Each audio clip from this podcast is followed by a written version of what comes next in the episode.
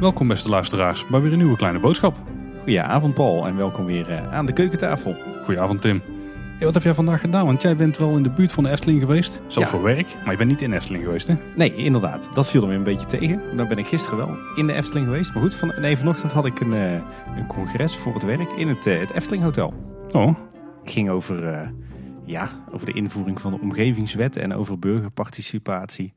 Oftewel, hoe betrek je inwoners bij allerlei zaken die, eh, die in de buitenruimte spelen. was het met een flinke knipoog dat, eh, dat het in het hotel was van de Efteling? Maar... Nou ja, het grappige was wel dat, eh, dat de organisatoren die begonnen met een, een beetje een grappig bedoelde inleiding. Waarbij ze deden alsof dat ze drie maanden geïnfiltreerd hadden gezeten in het volk van Laaf. Om dan erachter te komen hoe, het, hoe de laven met elkaar samenwerken en tot besluitvorming komen. Maar dat was een beetje krom. ze verwezen wel mooi naar Eftepedia, waar ze al eh, foto's en eh, verhalen vandaan hadden, hadden gehaald. Maar het grappige was wel, achter mij zat, eh, zat eh, een collega-ambtenaar van een andere gemeente, maar met wie ik eh, ooit nog een hele tijd in de Efteling heb gewerkt. En die, eh, die tikte mij aan en die zei, eh, Tim, dit doet pijn hè. dus dat was een beetje krom. Maar nee, het was wel leuk om een keer zo'n eh, congres eh, mee te maken in het Efteling Hotel. Nou, best goede plek ervoor. Hè? Ja, je, hebt al, je had al laatst ook iets met je bedrijf. hè? Ja, nou, we hadden daar een meeting met z'n allen. Ja. Ik had wel een beetje last van dat er dan dingen door elkaar gaan lopen, weet je wel. Dat je eigenlijk meer aan het opletten bent van hoe zien die vergaderzalen eruit en hoe werkt het hier. En, eh, Ja, wat hebben ze allemaal klaargelegd en zo. En, Ja. eh, hadden jullie ook een pennenveer? Kleintje? eh, nee, wij hadden geen pennenveer. ah, ja, dat is bij ons wel klaargelegd. Ik had wel bij de uitgang lagen mooi nog een paar van die notitieboekjes en, en, en van, die, van die Eftelingse naamkaartjes. En toen zei mijn collega al, waarom neem je die dingen nou mee? Zei, ja, dat is voor de verzameling. Hè? Dus dan, dan gaan er toch lijntjes door elkaar lopen die misschien niet door elkaar moeten lopen. Maar het was een prima eh, eh, locatie voor zo'n eh, zo'n bedrijfsactiviteit, ja. Ja, helemaal top. En zoals de follow-up induiken. Ja. En we kunnen dan beginnen bij aflevering 123. Dat was ons interview met eh Wieke. Wieke Ja. die was trouwens, die had een toespraak gehouden van de week. Hè? Ja, ze mocht geloof ik een presentatie houden bij het ministerie van Economische Zaken en Klimaat, zoals dat tegenwoordig heet. Over eh, wat de Efteling momenteel allemaal doet aan eh, klimaat en duurzaamheid. Nou, de- iedereen die onze aflevering heeft geluisterd, die zat natuurlijk vol in spoilers voor die presentatie. Ik, ik denk dat als je onze aflevering hebt geluisterd, dat je dan al wel ongeveer weet wat Wieke daar eh, gepresenteerd heeft in Den Haag. Ja. En we kregen nog een vraag van de mensen van Zoo Insight. Zou een automaat voor inzamelen van petfles waarbij de opbrengst naar een goed doel gaat niet fantastisch zijn in de Efteling? Een mooi vormgegeven automaat in het station de Oost met als goed doel Villa Padus. Ja, en daar kunnen we eh, antwoord op geven. Maar Wieke was ons eigenlijk voor eh, op Twitter. En ook voor fan Twitteraar. Daar- Vandaar dat we ook wisten dat ze vandaag in Den Haag zat. Eh, maar Wieke die schrijft, we hebben deze al lang geleden eens bekeken. We willen graag machines die ook buiten kunnen staan. En dat kunnen deze niet. Vandaar dat we op dit moment een ander type testen. Ook testen we of het uitmaakt dat er een beloning tegenover staat. Aan Villa Padus denken we altijd en graag, zoals met de verkoop van de Bob. Maar bijvoorbeeld ook de punten die collega's bij elkaar kunnen fietsen voor Villa Padus. Kijk, dus Dat is duidelijk. Ja. Is over nagedacht. Maar in ieder geval goede suggestie, eh, mannen van Zoo Insight. En de testen van beloningen die hebben ze inderdaad gedaan met die automaten die er nu staan. Die ze een samenwerking met Coca-Cola hebben gedaan. Ja. Want daar kon je volgens mij filters krijgen of zo voor Snapchat of iets in die geest. Ja, dat is niet helemaal, wij Het, eh, ik haak daar, af maar Paul, ja. zoiets was het inderdaad. We kregen trouwens ook nog wat suggesties van eh luisteraar van ons, van Siri Taniel, als ik het goed uitspreek. Ik zat even samenvatten, want het waren een heleboel ideeën. Het ging met name over de, de allerlei plastic producten in Efteling. Of dat eh, de plastic eitjes van de kip en de eend eh, misschien niet biologisch afbreekbaar gemaakt kunnen worden. Eh, en of het misschien niet beter is om, het, om speelgoed niet van plastic te maken, maar bijvoorbeeld vanuit de FSC hout. En dat is klassiek, dus dat past ook beter bij de sfeer op het Anton Pieckplein.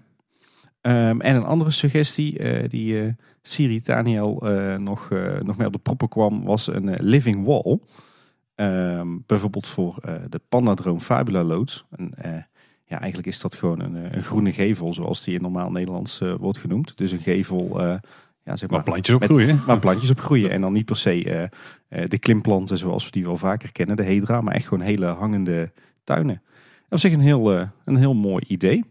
Zou wat mij betreft ook bijvoorbeeld prima passen op die zijgevel van, van Symbolica, die niet is gethematiseerd. En Mm, inderdaad ja. op de, Ja. de Pannendroomloods. Dus ja, Siritianil, wat mij betreft eh, een, eh, een hele goede suggestie. Ja, een winkeltje met houten speelgoed op het Anton Pieckplein zou ook wel tof zijn. Ja, en Siritianil maakte ook een, eh, een referentie naar Pinocchio. En hè, dat je dus ook houten poppetjes zou kunnen verkopen. Waarmee, waar je dan een briefje bij zou kunnen steken met, met liefde gemaakt door Geppetto. Past natuurlijk wel heel erg mooi bij het sprookjesthema. Dus weer een paar goede suggesties op het gebied van duurzaamheid. Ik kreeg ook nog follow-up op nieuwsaflevering 124. Dat was de vorige. Eh, daar ging het onder andere over die presentatie die ik had gegeven bij eh, de Innovation eh, Event dag. Jouw pitch, hè? Jazeker. En Arthur die schreef erover dat met die Bluetooth beacons hebben gisteren mogen beleven in het Louvre. En volgens mij waren ze destijds een van de eerste. Werkt best aardig, maar niet optimaal. Al had ik het idee dat dat per toestel verschilt. Nou, dus biedt perspectief, maar er moet ook een beetje bijgeschaafd worden. Misschien links en rechts.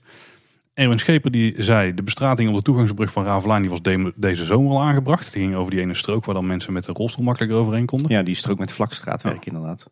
En eh, Lorenzino Di Medici, een Europa-park fanaat die ons ook eh, luistert, eh, die schrijft... hoe eens even jongens, Etna is een vrouw, want mannelijke draken leggen geen eieren. Dat is helemaal correct. Maar het is wel discutabel misschien of dat dan een vrouw is. Hè? Want misschien dat de man daar de eieren beschermt. Ja, want bijvoorbeeld bij de pingwings, daar passen de mannen op de eieren. Dus, ik ben nog niet helemaal overtuigd. En bij reptielen? Hm, Oké, dus uh, zoek een site mannen. Ja, kom er maar in. Eh, we kregen ook nog een, een kleine correctie van eh, Ramon Heren en Eftel Nerd. Toch denk ik wel onze twee factcheckers mogen we tegenwoordig eh, wel zeggen. Die geven namelijk aan dat, eh, dat eh, ja, zeg maar de takjes die in de grot van Sneeuwwitje hangen in de winter, dat die er al sinds 2018 zijn. Dus dat het niet per se nieuw is dit jaar. En dat eh, de kleding van Hans en Grietje eigenlijk ieder jaar wel anders is. Hm. Dus dat zijn niet per se eh, nieuwigheden voor deze winter Efteling. Ja, een paar luisteraars was het ook opgevallen dat jij Bami-blok er enigszins onhandig doorheen fietste op een paar momenten. Hoe ja, dat nou? geloof dat ik twee of drie keer Bami-blok heb gezegd die aflevering. Hè? Ja, mijn eh, excuses daarvoor. Maar dat was een, eh, een eh, verzoeknummertje van wat medewerkers van de Efteling. Die vroegen of ik niet een, een codewoord in de aflevering kon, kon opnoemen. Dus, en dat codewoord was Bami-blok. Dus Missie semi geslaagd. eh, ja, en excuses voor de, de luisteraars die heel veel honger kregen daarvan. Ja, ik hadden nog wat follow-up op aflevering 125. Dat was het niet gerealiseerde project deel 3. Eh, ik vind dat wel een beetje lastig, want we kregen natuurlijk links en rechts nog wel opmerkingen van... oh, jullie hebben dit, dit niet genoemd en dat niet genoemd. Maar in hoeverre zijn dat projecten die echt nooit gerealiseerd zijn? In hoeverre zijn ze niet blijven hangen in het hoofd van een Bart de Boer of zo? Weet je wel, die dan vijf jaar later nog eens te vertellen dat hij dat ooit in zijn hoofd had. Want daar, daar, zit ik zelf dan wel een beetje mee, maar... Ja, en het past ook niet echt in onze aflevering. Want we hadden niet echt een kopje van eh, uitbreidingsplannen van de Efteling eh, buiten de wereld van de Efteling. Ja, ja, behalve dan dat Efteling Espanja, waar we Mhm. het over hebben gehad. Eh, maar bijvoorbeeld WikiKids eh, op Twitter, die meldt ons nog... jongens, jullie waren de plannen voor de Legoland en Puy du Fou Second Gate vergeten. Eh, en ik vond de plannen voor een Efteling Media Second Gate op het failliete land van ooit ook wel noemenswaardig. Eh, ja, dat is volgens ja. mij ook nooit verder dan het idee eh, stadion Nee, ja, op zich denk ik wel een terechte aanvulling van eh, WikiKids. Want het, ja, het zijn natuurlijk in principe wel nooit gerealiseerde Efteling-projecten. Eh, we hebben het natuurlijk wel uitgebreid gehad een keer over die Second Gate eh, in samenwerking met Pidofoe en Legoland. In zijn het echt niet, gerealiseerde Efteling projecten? Want er zijn nooit tekeningen van gemaakt, verwacht ik. Ik denk dat het Hmm. niet veel verder is geweest dan een suggestie in een vergadering een keer. Of misschien een keer gebeld met het bedrijf van zijn er mogelijkheden. Ja, maar geldt dat niet voor heel veel van die projecten die wij daarin hebben Ja, de benoemd? meeste, daar was wel conceptart van ooit. Ja, dat is waar. Overigens is die, die lijst dan ook nog steeds niet compleet. Hè? Want eh, Oh, we, nee, weten, we weten dat de Efteling ook in het verleden plannen heeft gehad om eh, de Beekse Bergen over te nemen van de gemeente Tilburg. Maar ook bijvoorbeeld om het Delfinarium over eh, te nemen, weten we van de mannen van Zoo Insight. En Bart de Boer die had natuurlijk als persoonlijke missie om een tweede Efteling te openen, elders op de wereld. En misschien wel meer dan dat. En ik geloof dat Polen toen redelijk in beeld was als vestigingslocatie. Of andere landen in het Oostblok. Eh, maar we kunnen denk ik wel concluderen dat, eh, dat we blij mogen zijn dat eh Fons Jurgens nu aan het roeren zit. Die heeft gezegd, de Efteling blijft in Kaatsheuvel. En in ieder geval de komende tijd gaan we ons helemaal focussen op de locatie in Kaatsheuvel. Ja, zodra het bestemmingsplan rond is, genoeg te doen hè. Ja, dan kunnen we wel even twintig jaar vooruit, denk ik zo. Hey, de hoofdonderwerpen Tim. Het belangrijkste nieuws denk ik van de afgelopen weken. De Efteling die gaat de openingstijden verruimen in 2020. Ja. Zullen we even snel door de feitjes heen lopen? Ja, inderdaad. Want jij Efteling- zegt de Efteling gaat de openingstijden verruimen, maar ze worden ook deels verkrapt. Ja, een klein beetje. Maar we krijgen er in, in de algemene linie meer uren bij. Ja. Het Negenpleinenstein, dat gaat in ieder geval stoppen, heeft de Efteling aangekondigd. Ja, zagen we ook wel een beetje aan, eh, aankomen. Hè. De geruchten die waren vrij hardnekkig eh, in de loop van het afgelopen jaar. Ja, wat dat dan betekent, daar wil ik het daar nog wel even over hebben. En in juli en augustus 2020, dan is de Efteling bijna dagelijks open tot 9 of 10 uur. Iedere dag, ook door de week. Ja, inderdaad. En een woordvoerder die zegt, omdat het park iedere dag van de zomer s'avonds langer open zal zijn, is er veel meer onderscheid in de zomeravonden. Hoe het entertainmentprogramma dan uit komt zien, is nog een verrassing. Nogmaals, kunnen we het daar ook even over hebben. Eh, ja, dan, en dan is er nog een hele ingewikkelde set aan openingstijden voor de komende periode. Maar ik denk dat het allermakkelijkst is om die gewoon even op de site te checken. Ja, in inderdaad. de- Want het komt erop neer dat er dus eh, straks in 2020 in de zomer in totaal 48 dagen zijn. eh, waarop de Efteling tot 10 uur open is. Ehm, dat betekent ook dat er een heel aantal dagen zijn waarop de Efteling niet tot 10 uur open is. Er zijn inderdaad een paar dagen dat ze tot 9 uur open zijn. En ook een aantal dagen in die periode in juli en augustus 2020 dat ze tot 6 uur open zijn. Nou, dat is vooral in het begin aan het einde van de periode. Ja. Eigenlijk de periode van het oude Negenpleinenfestijn, dus de negen weekenden in juli en augustus. Alles daartussen is gewoon in principe tot 10 uur open op een paar uitzonderingen. Op, op donderdag en op een zondag volgens mij. Ja, nou eigenlijk, ik denk dat je zou kunnen zeggen dat gedurende de schoolvakanties dat ze dan eh, wel de hele week, dus zeven dagen in de week tot tien uur open zijn. Maar in de periode buiten de schoolvakanties, met name aan het eh, begin juli eh, en volgens mij de laatste dag van augustus, dan zijn ze beperkter open. Ja. En verder deelt de Efteling ook nog mee dat, dat ze in de rest van 2020 in heel veel weekenden en vakanties ook standaard tot 7 of 8 uur open zijn. En dat is nog best wel indrukwekkend, want als je bijvoorbeeld naar de openingstijden kijkt op efteling.com, dan zie je dat ze eigenlijk zo'n beetje heel april 2020 al tot 7 uur open zijn. Eh, niet alleen de weekenden, maar ook door de weeks. En ook in mei eh, is het park eh, in ruim de helft van het aantal dagen tot 7 uur open. Zelfs een keertje tot 8 uur al.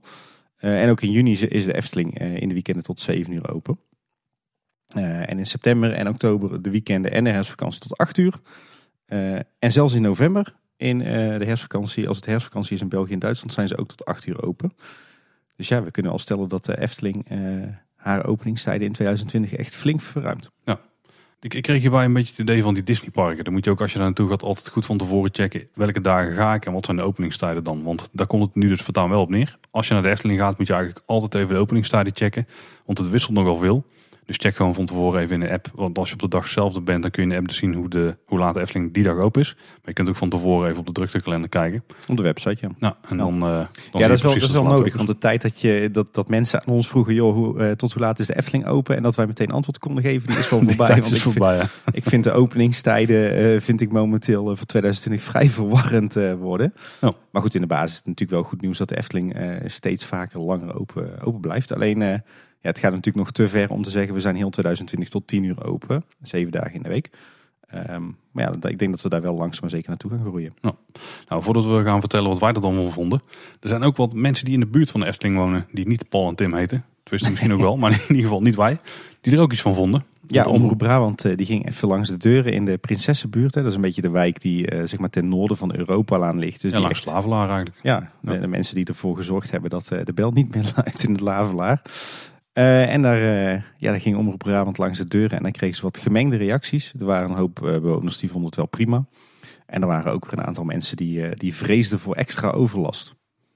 Wat ik Ja. mij afvraag, want volgens mij, vanwege, dankzij het feit dat het Negenpleinenfestijn stopt, heb je volgens mij al minder geluidsoverlast tot laat. En ik vraag me af in hoeverre dat, het, eh, dat je door de week er heel veel van gaat merken dat het eh, park eh, langer open is. Want volgens mij heb je juist straks een veel gespreidere uitloop aan het eind van de dag. Ja, de laatste Aquanura doet het maximaal half elf. Nou, dat is best een schappelijke tijd om op je bed te gaan liggen, denk ik. Ja, en ik moet ook zeggen, de dame die, het, eh, die, het, eh, die de grootste klaagzang had, die had een huis dat was zo enorm groot en een tuin dat was zo'n enorme Ja. lap grond. Ik vind, dat mag je niet klagen hoor. Was er wel in de Prinsessenbuurt? Ik dacht dat dat misschien een van de mensen was die al langs Kinkerpolder woonde. Nee, nee, volgens mij was het wel een dame die, eh, die echt een enorm perceel in de Prinsessenbuurt had. Dus dan mag je überhaupt niet klagen, toch? Nou, check in ieder geval als je graag de klagende mensen wil zien het filmpje in de show notes.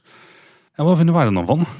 Wat vind jij ervan, Paul? Ik vind zelf in de basis eigenlijk wel een goede zet. Eh, ik denk dat je de spreiding van de mensen veel beter gaat krijgen zo. Want eh, mensen die eerst echt specifiek voor het extra entertainment... of die gewoon keken naar de openingsdagen en dachten van... als ik in het weekend ga, dan krijg ik meer waar voor mijn geld. Eh, die kunnen nu in principe op iedere dag van de week komen. En doordat je dat wel meer kunt verspreiden... wordt de druk op de wachtrijen hopelijk wat minder. Ik ben benieuwd hoe dat in de praktijk gaat zijn. Want misschien is dit nog een beetje transitiejaar, hè, 2020.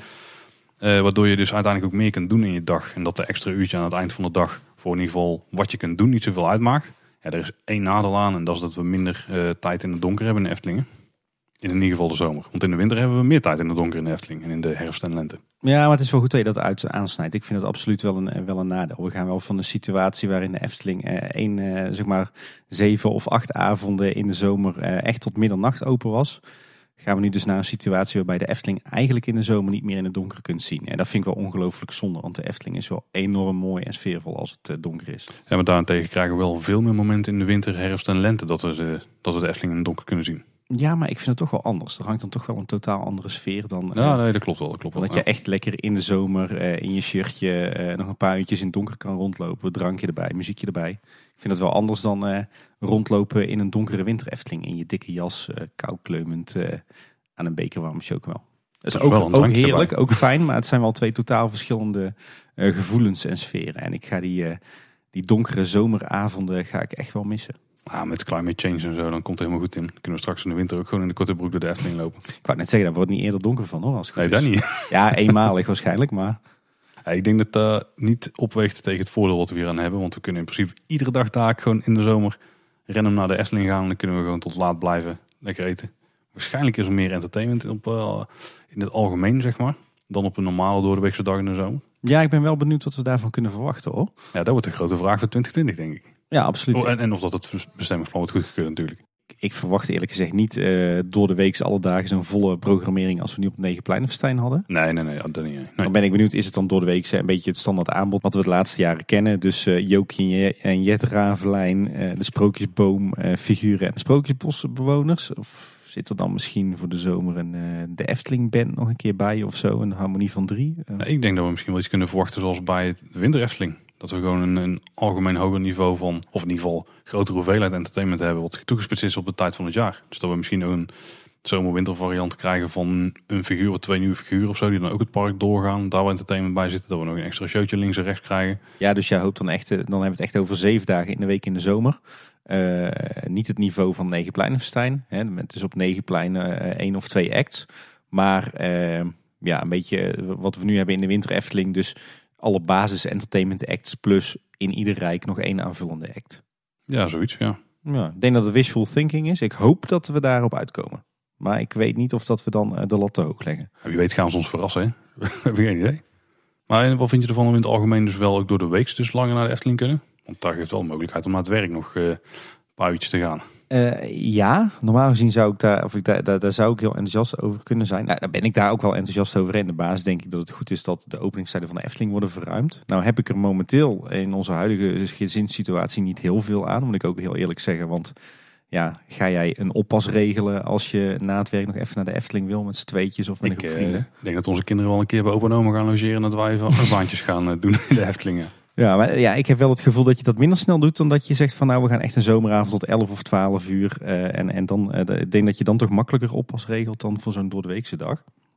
In de basis is dat wel fijn, maar ik vind het vooral wel een interessante eh, business case voor de Efteling. Ik ben wel benieuwd of dat dit nou echt positief resultaat oplevert. Aan de ene kant Hm. heb je natuurlijk de vraag van de omzet. Je gaat natuurlijk vijf dagen in de week twee uur langer open. Nou, wat draai je dan een extra omzet? Staat tegenover dat je twee dagen in de week een uurtje terug gaat. Nou, eh, nou, nou zou je kunnen zeggen van nou dan heb je dus een omzetstijging. Maar ja, eh, de vraag is hoeveel mensen komen er nog op de vrijdag en de zaterdag straks als je geen negen pleinenfestijn of zomeravond meer hebt. Aan de andere kant heb je natuurlijk de kosten. Hè? De kosten van eh, vijf, da- vijf doordeweekse dagen die gaan omhoog. Want je hebt twee uur meer energieverbruik, twee uur meer personeelsinzet. Maar de kosten van het niet organiseren van het negen pleinenfestijn, eh, daardoor gaan je kosten weer omlaag. Want je hoeft Mm. geen podia te zetten, geen licht en geluid, geen entertainers, eh, minder personeel. Dus ik denk dat dat een hele interessante wordt voor de Efteling in 2020. Wat doet het voor de, de kosten in algemene zin voor de zomer en wat doet het voor de omzet? Speelt natuurlijk ook nog wel een stukje veiligheid mee, een stukje imago, reputatie. Maar ik ben heel benieuwd of dat dit voor de Efteling eh, een positief resultaat geeft ten opzichte van eh, de situatie zoals we die de afgelopen jaren kenden. Ik vraag me nog af dat ze deze beslissing hebben genomen nadat ze die test hebben gedaan vorig jaar. Maar dat ze een paar avonden, volgens mij in mei tot 8 uur open waren, waarbij een deel van het park open was. Daar hebben we eigenlijk niet zo heel veel meer van gehoord. Hè? Nou ja, ik, de- ik denk het wel. Hè. De, een van de doelstellingen van de Efteling is wel om, eh, om de openingstijden steeds verder te verruimen. Ehm, voor meer spreiding natuurlijk, maar ook meer horeca omzet. En eh, eh, ook meer voor de buitenlandse gasten die dat ook gewend zijn vanuit bijvoorbeeld de Disneyparken. Eh, dus ik denk wel dat dat een doelstelling is en dat ze zo gefaseerd wel steeds verder die openingstijden wil uitbreiden. Ik ben benieuwd of dat we dan ook meer gaan zien qua horeca aanbod. Dat ze dan nog dingen gaan doen die het nog interessanter maken om te blijven hangen.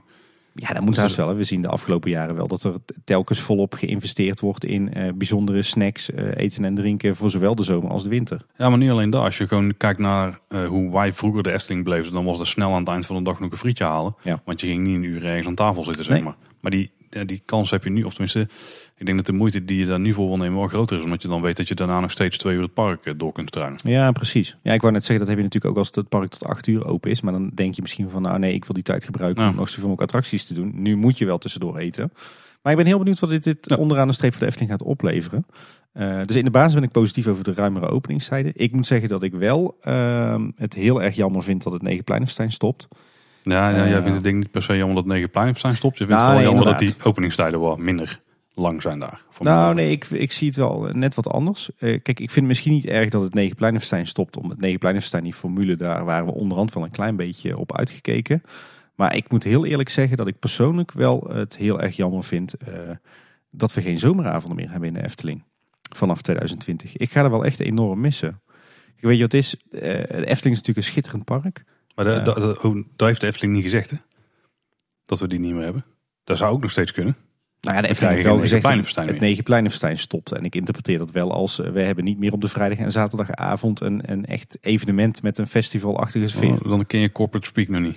Ik eh, zie dit ook wel anders. Oké, jij, jij denkt dat we eh, toch in 2020 op de vrijdag en de zaterdagavond toch een soort van Negenpleinenfestijn krijgen. Absoluut niet, maar ik sluit het niet uit. Op basis van wat ze zelf hebben gezegd. nou, dan neem ik, sorteer ik even voor op mijn verwachtingen. Ik verwacht dus dat, dat het wat dat betreft klaar is met de zomeravonden.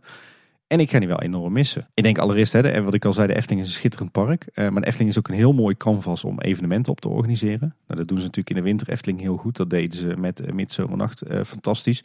En alle versies van de zomeravonden, eh, ja, die kon ik altijd wel heel erg waarderen. Weet je wel, dat festivalsfeertje. ik, ik vind dat echt wel passen in de Efteling. Ongeacht hoe dat je dat dan precies uitvoert. En ik ga er wel missen. Gewoon lekker in de zomer, iedere zaterdagavond met vrienden en bekenden het park in. Een beetje hangen, een beetje optredens kijken van artiesten of entertainers. Je, dat want- losse sfeertje, wat, eh, wat drank erbij. eh. Want tot het optredens kijken kon, kan het nog steeds allemaal.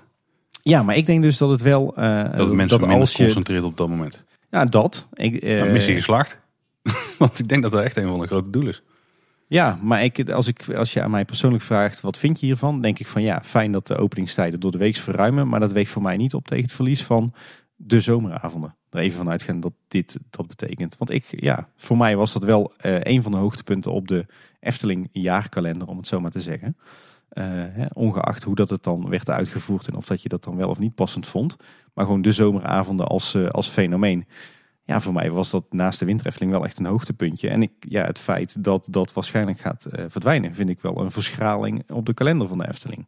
Ik eh, ben benieuwd hoe het gaat uitpakken. Nou ja, ik, ik, ik, Alles ik- wat jij wil, kan Ja. bijna nog steeds. Alleen je moet even afspreken. Van, dan gaan we. Ja, maar denk jij niet dat, dat we veel minder eh, entertainment acts gaan zien? Jawel. Ja. Minder aankleding, minder podia? Aankleding weet ik niet. Wel minder eh nou, aankleding. Was de aankleding met negen pluimen staan? Die vlag. Ja, goed, je had natuurlijk wel op die negenpleinen en, en toch wel een festivalsfeertje met die podia, verlichting, eh, muziek. Ja, ik denk- ja oké. Verlichting denk ik dat we die nog Ik, wel denk- ik denk dat het festivalsfeertje er wel af gaat. En dan Mhm. heb je toch meer een beetje die, die oude zevenmijlszomer die we een, eh, een aantal jaren hebben gehad. Zonder zomeravonden. Ja, dat is eigenlijk gewoon de zomer Efteling. En daar hangt ook mee samen, denk ik, dat tussen de vrijdagen en zeker de zaterdagen daardoor minder druk worden. Eh, dus dan, ja, dan heb je toch niet meer dat festivalsfeertje op de zaterdagavonden in de Efteling. Ik eh, denk dat we, dat we maar goed in de gaten moeten gaan houden wat ze op de speelwaarde gaan doen. Oké. Nou, ik, ik help het je hopen, want ik ben, eh, ik ben voor wat dat betreft. Ik zou het ook fijn vinden hè, als de Efteling er nu toch voor kiest van we stoppen met die zomeravonden. Eh, als ze dan eh, misschien toch eens zouden gaan experimenteren met eh, een nieuwe generatie zomeravonden. eh, als een hard ticket event. Mhm. Eén, twee, drie avonden eh, op een jaar. In plaats van eh, die, eh, het Negenpleinenfestijn zoals we dat kennen. Waarbij ze al het goede van het Negenpleinenfestijn en de eerdere editie van de zomeravonden. En misschien ook wel eh midzomernacht. Dat ze dat een beetje combineren tot een hard ticket event.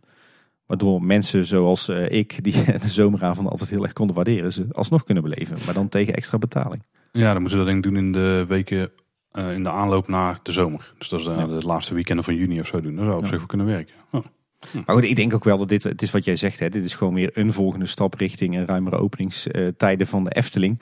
En ik denk dat het eh, ook gewoon uitproberen is. Wat is het effect op de bezoekersaantallen? Wat is het effect op de omzet? Wat doet het met de veiligheid in het park? Eh, wat is het met, met het aantal abonnementhouders? Want ik heb ook al mensen gehoord van, nou ja, als de zomeravonden niet meer zijn, dan hoef ik ook geen Efteling abonnement meer.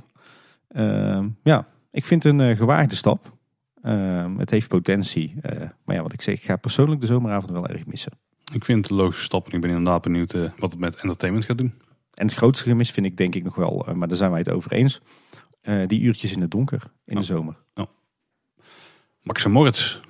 voordat we gaan induiken in alle nieuwigheden, we hadden het de vorige keer over van die luikjes die open konden aan de voorkant. Een van de puntjes waar het misschien voor was, was om voor onderhoud, om wagens op de baan te tillen. Ja, dat dachten wij. Ja, dat was een van de, een van de mogelijkheden die we hadden genoemd. Uh, Jafet van Afterpark Lounge die kwam er nog op terug. Want die hadden natuurlijk een aflevering gemaakt over powered coasters. En die zei van bij heel veel powered coasters de wagentjes helemaal niet op het vlakke deel of op een recht deel van de baan erop gehezen moeten worden. Die kunnen gewoon op iedere plek, of bijna iedere plek erop geplaatst worden. Dus kunnen bij wijze van spreken ook vlak voor station, vlak na station kunnen ze die wagentjes ook prima met een, eh, met een eh, kraantje erop zetten. Dus dat zal niet de reden zijn van die luiken. Misschien wel gewoon voor om dingen makkelijk naar binnen te brengen, maar niet specifiek voor de, voor de voertuigen. Nee. Bedankt uh, voor die aanvulling, uh, Jafet. Een ander nieuwtje uit het verleden eigenlijk min of meer is de bobslee die te koop stond. Ja. Daar hebben we het al een paar keer over gehad. Voor hoeveel zou die nou verkocht zijn? Nou, hij is verkocht aan Roy Verstegen uit Nuland voor 6.500 euro. Ja, toch nog een aardig bedrag. Ja. Geen 90.000 euro zoals we eerder dachten. Of nou ja, we, we, wisten eigenlijk toen al wel dat dat uh, fake biedingen waren. Maar uh, ja, op zich nog een aardig bedragje toch? Ja, en dan gaat het uh, de Bob in zijn apres bar klussen die hij nu aan het bouwen is in zijn tuin. Ja, inderdaad. Nou, perfecte plek denk ik. Het elandhoofd en die hoedjes zijn ook verkocht. En het totaal, dus de Bob, elandhoofd en hoedjes, die hebben bijna 8000 euro opgebracht. Allemaal voor Villa Padus. Ja, inderdaad. En er was nog een, een artikeltje bij Omroep Brabant. En die staken toch wel de hand in de eigen boezem. Dat ze eerder dat ze in eerste instantie uh, iets te snel waren geweest met het aankondigen dat, het, uh, dat de Bob voor 90.000 euro was uh, verkocht. Maar Peter Persoon, de, de, directeur van Villa Padus, die gaf aan dat hij ook met dit bedrag ontzettend blij was. Dus nou, al met al denk ik een, een mooie actie. En ook denk ik wel een kleine les voor de Efteling dat de volgende keer als ze willen gaan veilen, dat ze dan toch even moeten gaan kijken hoe ze om moeten gaan met fake biedingen. Ja, en luisteraars van ons, doe gewoon geen fake biedingen. Nee, alsjeblieft niet.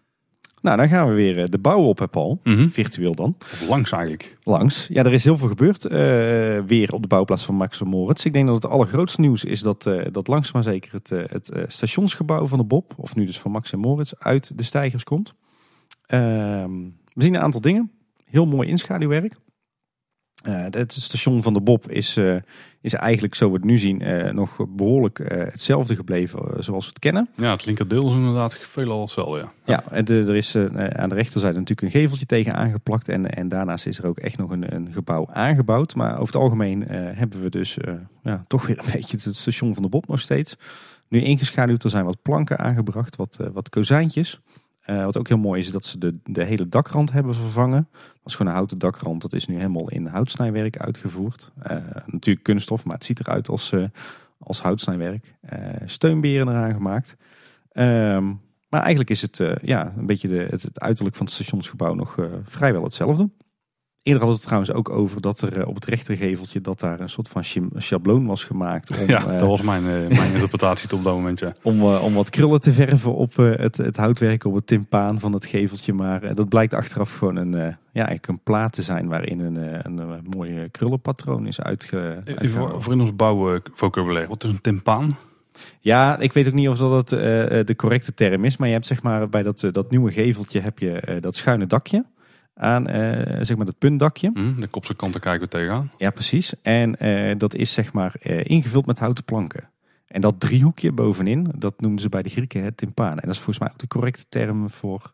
Is het echt het driehoekje of hetgene wat ze daar tegenaan doen? Of gewoon de vorm die daar dat, zit? Ja, dat wat ze er tegenaan hebben gemaakt, zeg maar. Bij dus, de Grieken had je dan mooi van die beeldenissen met allerlei uitgehouden goden en zo. Oké, okay. nou, ben je lid.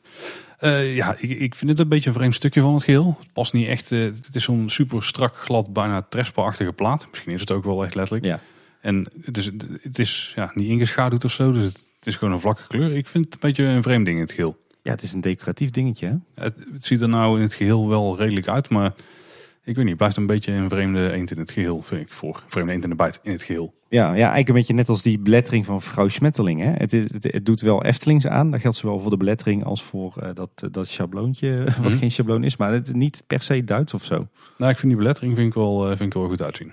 Wat, uh, wat, wat, vind je er eigenlijk van nu het stationsgebouw uit de stijgers komt? Nu je zo eigenlijk al een, een, beetje een goede blik hebt op hoe het eruit gaat zien. Ja, het grootste deel ben ik wel heel blij mee eigenlijk. Um, ik denk wel dat als je het oude bosstation kende, dan mhm. herken je dit nog precies in. Ik denk dat wel de rechterkant het stukje gaat zijn wat, het, wat je een beetje doet gaan twijfelen. Zeg maar, van, is Ja. het nog een station wat het was?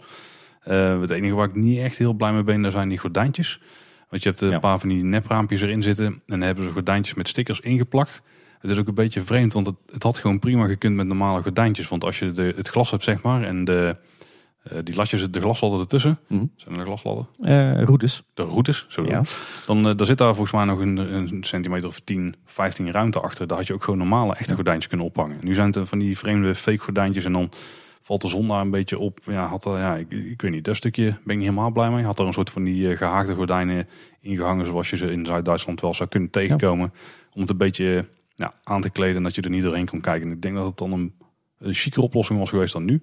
Maar ik vind de uitstraling van het gebouw wel, eh, wel tof. Ik denk dat er nog wel wat mist ervoor. Zeg maar het stuk waar vrouw Schmetterling staat is een Mhm. beetje eh, vlak nog. Een beetje open. Ik denk als ze daar of flink groen voor zetten. Of, of misschien nog iets tegenaan eh klus of zo. Want die houten balk hou ik op een gegeven moment gewoon op. Dus ik denk dat er nog wel iets gaat Ja, gaat gebeuren. volgens mij ook gebeuren. Volgens mij gaan we in die plantenbak wel weer een combinatie van rotswerk en keien zien. En, en wellicht wat passende beplanting. Hè, wat Ja. rotsplantjes of zo.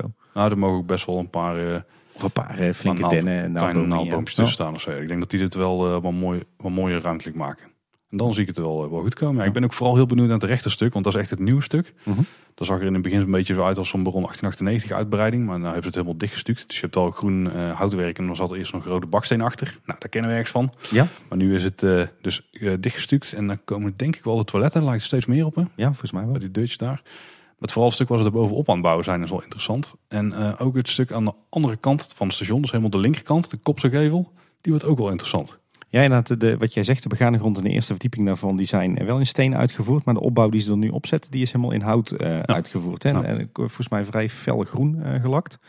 Maar die staan op dit moment dat we dit opnemen nog half in de stijgers. Dus daar kunnen we niet heel veel zinvols over zeggen. Ja, er lijkt toch wel een soort luikje te zijn waar misschien ook een soort van koekoek uit gaat komen of Ja. zo. En misschien in het verhaal van Max en Moritz hebben ze het over die zwaankleef aan eh, Klok. klok. Die, die- in het verhaal lijkt die wel wat kleiner te zijn, maar er komen ook poppetjes naar buiten. We hebben het volgens mij wel eens ooit gehad over zo'n soort eh smallwood-achtige gevel waar dan misschien iets uit gaat komen of zo. Het zou Ja. wel eens kunnen zijn dat het daar is. En dan zie je een eerbetoon aan het uh, tafereeltje van Zwaankleef aan op het andere piekplein. Hè? Ja, en je ziet het dan dus ook vanuit de wachtrij. Dus dat is ook misschien een beetje het wachtrij Ja. entertainment, zeg maar. Ja. Wel slim om het in het gebouw te doen, want dan kan iedereen het ook van de buitenkant zien. Inderdaad, ja. Als, als het gaat gebeuren. Ja. Het is een beetje wishful thinking, maar het, het lijkt er wel op dat er iets gaat gebeuren. Interessant. Ja. En de andere, de, de kopse kant is zeg maar aan de kant van Pannendroom, of van eh, de Steenbok. Ja, daar zitten scheuren in de muur. Hè? Ja, daar, ziet het, er, eh, daar ziet het eruit dat ze het zo hebben gemaakt alsof eh, ja, Daar, wat schade is ontstaan door een ontploffing van Max en Moritz. Ja. Of een uitbraak van Max en Moritz Ja. in ieder geval. Het is nog niet helemaal duidelijk wat daar precies gaat gebeuren. Wel dat eh, in, het, in de wonder, maar daar gaan we het daar nog even meer over hebben. Dat Paul van Amstel zegt dat Robert Jaap Jansen een ingewikkelde of een ingenieus systeem heeft bedacht om de uitbraak te illustreren, zeg maar. Ja. Ik ben benieuwd of dat wel iets met die kant te maken heeft. Dat daar misschien wat stenen wegvallen op een gegeven moment of zo. Een beetje de rook, lichteffect. Ja, misschien. ik ben benieuwd hoe, daar, Geluid, hoe dat ja. gaat werken. Ik krijg nu niet echt een goede indruk van hoe het zit, maar om het een beetje uit te leggen, je hebt daar eh, de, de twee ingangen van de baan, zeg maar. En aan de buitenkanten daarvan daar kom je het station in. In de binnenkant dan loop je eruit. Loop je door die scheur eruit dan dadelijk. Nee, volgens mij heb je daar gewoon deur, deurtjes voor. Hoor. Oh, zit het daar, daar zit het dan weer tussen. Ja. En daartussen zit dus een eh, wand, maar daar, zit, daar, daar lijkt gewoon een soort van opengeblazen scheur hè? of, of ja, in te zitten. Ja. Ja, dat ziet er mooi uit. Je moet ook een beetje door de stijgers heen kijken daar. Daar krijg ik niet een super goede indruk van. Dus eh, ik weet niet, zitten toch steeds wel kleine verrassingjes in het geheel wat er nu komt staan. Ik denk dat we hier aardig wat showtechniek, eh, of in ieder geval aardig Meer, meer veel meer dan ik had verwacht, ja. ja. Echt een verhalende show in en rond dat station. Dat deed het hele interview ook wel vermoeden, ja. Ik moet zeggen dat ik, ik, eh, ik had best wel hoge verwachtingen van het stationsgebouw van de Bob. Eh, zeker op basis van die eerste schets van Karel. Ik moet zeggen, nu het zo uit de stijgers komt, dat ik toch een beetje nog eh, twijfel over wat ik ervan moet vinden. Ik moet zeggen, ik vind het inschaduwwerk wel geslaagd. Ik ben ook Mhm. blij dat we nog wat herkennen van het, het, het opstapstation van de Bob. Ehm, maar nu staat dat, zeg maar, dat ene geveltje wat er tegenaan is, is geplakt, is er is ook maar echt één geveltje, weet je wel. Terwijl op de, de eerdere tekeningen en ook op de geveltekeningen, eh, zoals we die bij de gemeente hebben gezien, had ik toch meer het idee dat er wat meer gevelpartijen werden gemaakt. En nu is het echt zo van het oude Bobstation en één geveltje er tegenaan geplakt. Ja, nou die, die indruk die ik kreeg van die tekeningen komt volgens mij het stuk wat daar rechts naast komt. Dat nu nog wel in de stijger staat. Ik denk dat als dat het daar is, dat we, want die tekening klopt tot nu toe nog precies. Dus Ja, even de vraag wat eruit komt aan de rechterkant. Want daar kan nog wel eens afwijken. Kan ik nog niet goed inschatten. ik moet zeggen, ja, ik vind die gevel wel, eh, eh, omdat hij zo naar voren komt als enige gevel en ook qua kleur vind ik hem wel echt detoneren met de rest van het gebouw. Ik moet zeggen, in het gebouw zelf zitten ook wat rare dingen. Je hebt inderdaad hè, die, die, die verticale lijnen die ze nu hebben aangebracht met die Met die planken. balken. Mhm. Ja, volgens mij, eh, normaal gezien eh, moet het een beetje referentie zijn naar, naar vakwerkconstructies. Maar meestal zitten daar ook diagonalen in, hè, schoren. Eh, En Ja. nu zijn ze zo recht in één lijn met die twee raampjes. Terwijl volgens mij, normaal gezien is dat het hout wat je, je, je hoofdconstructie is van je geveltje. Mhm. Dat is ook een beetje raar. Eh, dan die raampjes die zijn, nou zijn aangebracht. Die zitten echt op de gevel geplakt in plaats van dat Ja, ze erin zitten. Terwijl er, ja, kozijnen ramen moeten eigenlijk in de gevel zitten en niet erop geplakt. Die bij het logo inderdaad wel, of tenminste bij de naam inderdaad wel. Maar die de linkse zijn weer wel echte ramen. En, de- en dan heb je inderdaad wat jij zegt, die, die, die bestikkering met folie op die ramen, eh, waar ze dan die gordijntjes mee faken. Terwijl ik in, in, in een hele lange tijd heeft de Efteling natuurlijk heel erg gewerkt met, met fake raampjes waar dan een kistje achter zat. En in dat kistje zat een lampje, zaten de gordijntjes, zaten wat voorwerpjes. En nu hebben we gewoon een sticker op een ruit. Ja, er is er wel zo'n kistje, is er wel. Alleen daar doen ze niks mee. Nee. Er zit gewoon een sticker achter. Ik ben benieuwd hoe Ja. dat er s'avonds uit gaat zien. Want je kunt natuurlijk geen lampje laten branden achter die raampjes. Ik heb het s'avonds wel gezien, maar dan met een grote bouwlamp erop. en dan, dan zie je dus de- ja, van die latjes zie je dus de schaduw gewoon vallen op, die, op het vlak erachter. En dan ziet het dan wel een beetje knullig uit. Maar dat is straks natuurlijk mooier uitgelicht. Maar Dus ja, in, de basis vind ik het op zich wel redelijk fraai. Maar het is voor mij niet geworden wat ik ervan hoopte. En het is denk ik bouwkundig ook zeker niet meer het meest kloppende gebouw in de Efteling. nee, maar dat was het oude station denk ik ook niet echt. Nee. Misschien eh, wat dat moeten we even wachten tot, eh, tot, tot het helemaal uit de stijger is en ook klaar is. Ik hoop dat het groen nog wel veel doet voor de voorkant. Want dat is een beetje Ja. een, een vlak, vlak stuk, vooral het linker stuk. Ja. Maar ik zie wel potentie. Zeker als er Ja. showtechniek en zo gaat gebeuren. Wie weet wat ze Ja, ik ben heel benieuwd wat we daar in het eh, station gaan zien. Ja, het is niet voor niks donker gemaakt. Hè? Nee, klopt. Oh, en, en trouwens nog een geruststelling. De vorige keer hadden we het er ook al over. Hè, over dat eh, lelijke trafohuis wat eh, echt midden voor het, eh, het station van de Bob zou gaan komen te staan. Wat we zagen op de geveltekeningen. Maar Van Max zag- en Moritz stem, je moet ik een beetje Oh ja, ik, station nog steeds- ik volgen. zit nog steeds in die Bob-film. Maar het lijkt er nu op dat die, dat graafwerk wat ze de laatste week hebben gedaan, dat het toch echt is voor extra stroomvoorziening naar Max en Moritz. Want ik zag wat foto's dat ze er een eh, hoop eh, dikke rode kabels in leggen. Dus het ziet er nou uit dat de, de, de extra stroomvoorziening nu toch van buiten afkomt. En dat we dus niet een, eh, een lelijk trafohuisje voor de, eh, ik wou weer zeggen voor de Bob, eh, voor Max en Moritz eh, gaan zien. Dus dat scheelt in ieder geval. En we hebben nog een hoop nieuwtjes gekregen via een interview van Robert Jaap Jansen en Paul van Amstel in een nieuwe wonder. Die we afgelopen weken hebben gekregen. Ja, Waar Robert denk- Jaap is de, is de ontwerper en Paul van Amstel is de projectleider. Ik denk dat wij weer de laatste waren die die wonder binnenkregen. Volgens mij wel. Ik had hem op donderdag of op vrijdag pas op de mat liggen. En naast Max en Moritz is eh, vrouw Schmetterling de hoofdpersonage. Vond ik trouwens wel, wel verrassend dat eh, Robert Jaap zei dat hij echt bewust had gekozen voor een kordate vrouw als, als hoofdpersonage. Ik denk wel een goede manier om erover na te denken. Want de, de boze oude mannen die vervloekt zijn, die kennen we inmiddels wel. hè. Onderhand wel, ja. In het interview lezen we onder andere dat er dus geklieder op muren, deuren en ramen te vinden zal zijn. Mo- Ja. Mooie referentie naar de oude Bob. Zo, die duurt even, ja, inderdaad. En eh, dat een van de broers eh, een beetje de stoer is en de andere hooghartig. En volgens mij blijkt uit het verhaal ook wel, de ene is een beetje de dik en de dunne. Volgens mij noemde hij Ja. ook letterlijk Laurel en Hardy als eh, voorbeeld. Dat vind ik ook echt wat voor Robert Jaap, ja. Nou, eh, Max en die bedenken iedere keer weer iets anders om te ontsnappen uit de werkplaats. Vandaar worden ze steeds opgesloten door Ja. hun moeder als ze dus aan het vervelen zijn. En als bezoeker ontsnappen we daar dus met Max en Moritz en beleven hun avontuur. Ja, dat is ook een beetje wat blijkt uit het, eh, het verhaal in eh, het nieuwe sprookjesboek. Hè?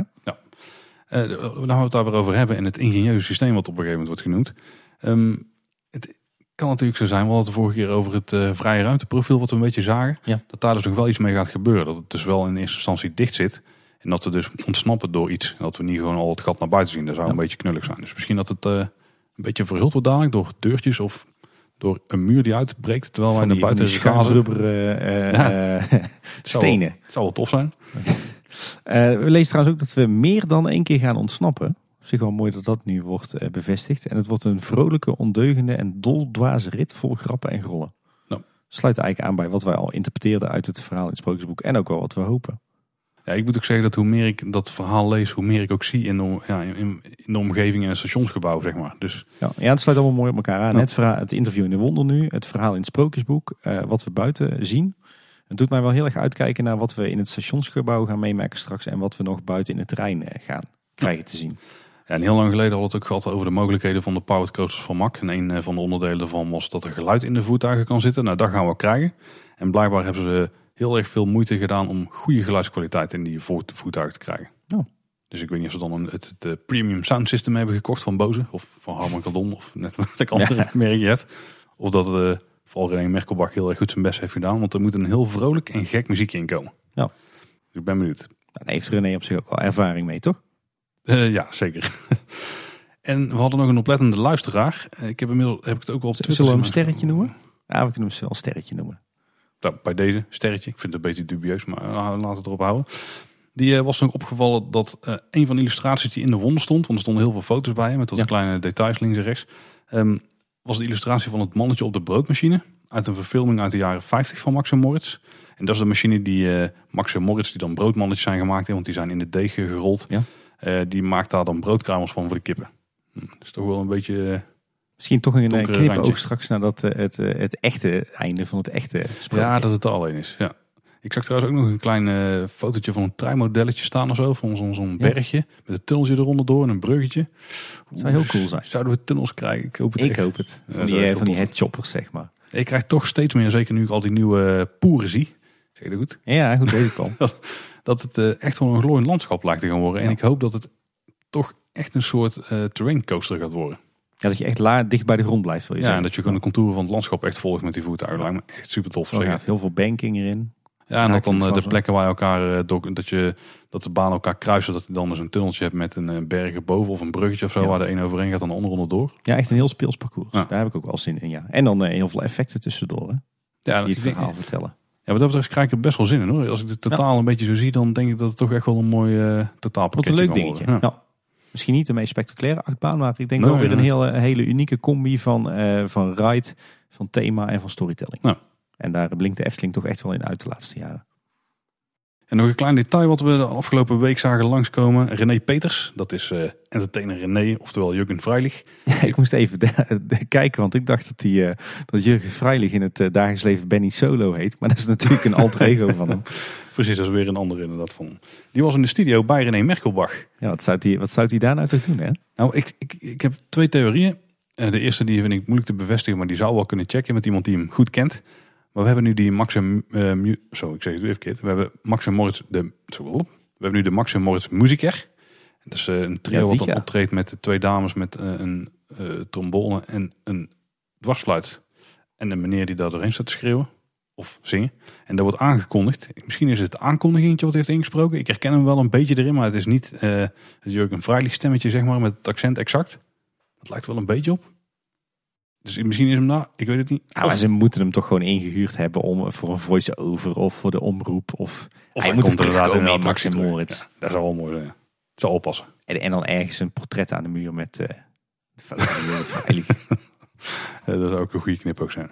Ik las trouwens ook nog een eh, gerucht op eftelingsestraat.nl. Eh, want die dachten geïnterpreteerd te hebben uit de act van de Max en Moritz Musiker. Dat de openingsdatum van de achtbaan, of van de achtbanen moet ik zeggen, 1 april 2020 zou worden. Nou ja, zo, volgens mij hadden we juist geïnterpreteerd dat het wel eens 4 april zou kunnen worden. Want Oh. sowieso valt het op een zaterdag. Ja, ik maakt het ook niet zoveel uit. Hè, want je hebt dadelijk toch weer een hele riedel van try-outs voor personeel, try-outs voor abonnementhouders, persopening, gewone opening. Ja, nou het punt is meer dat eh, op 4 april 1985 de Bob opende. Dus dat zal wel knip ook één zijn.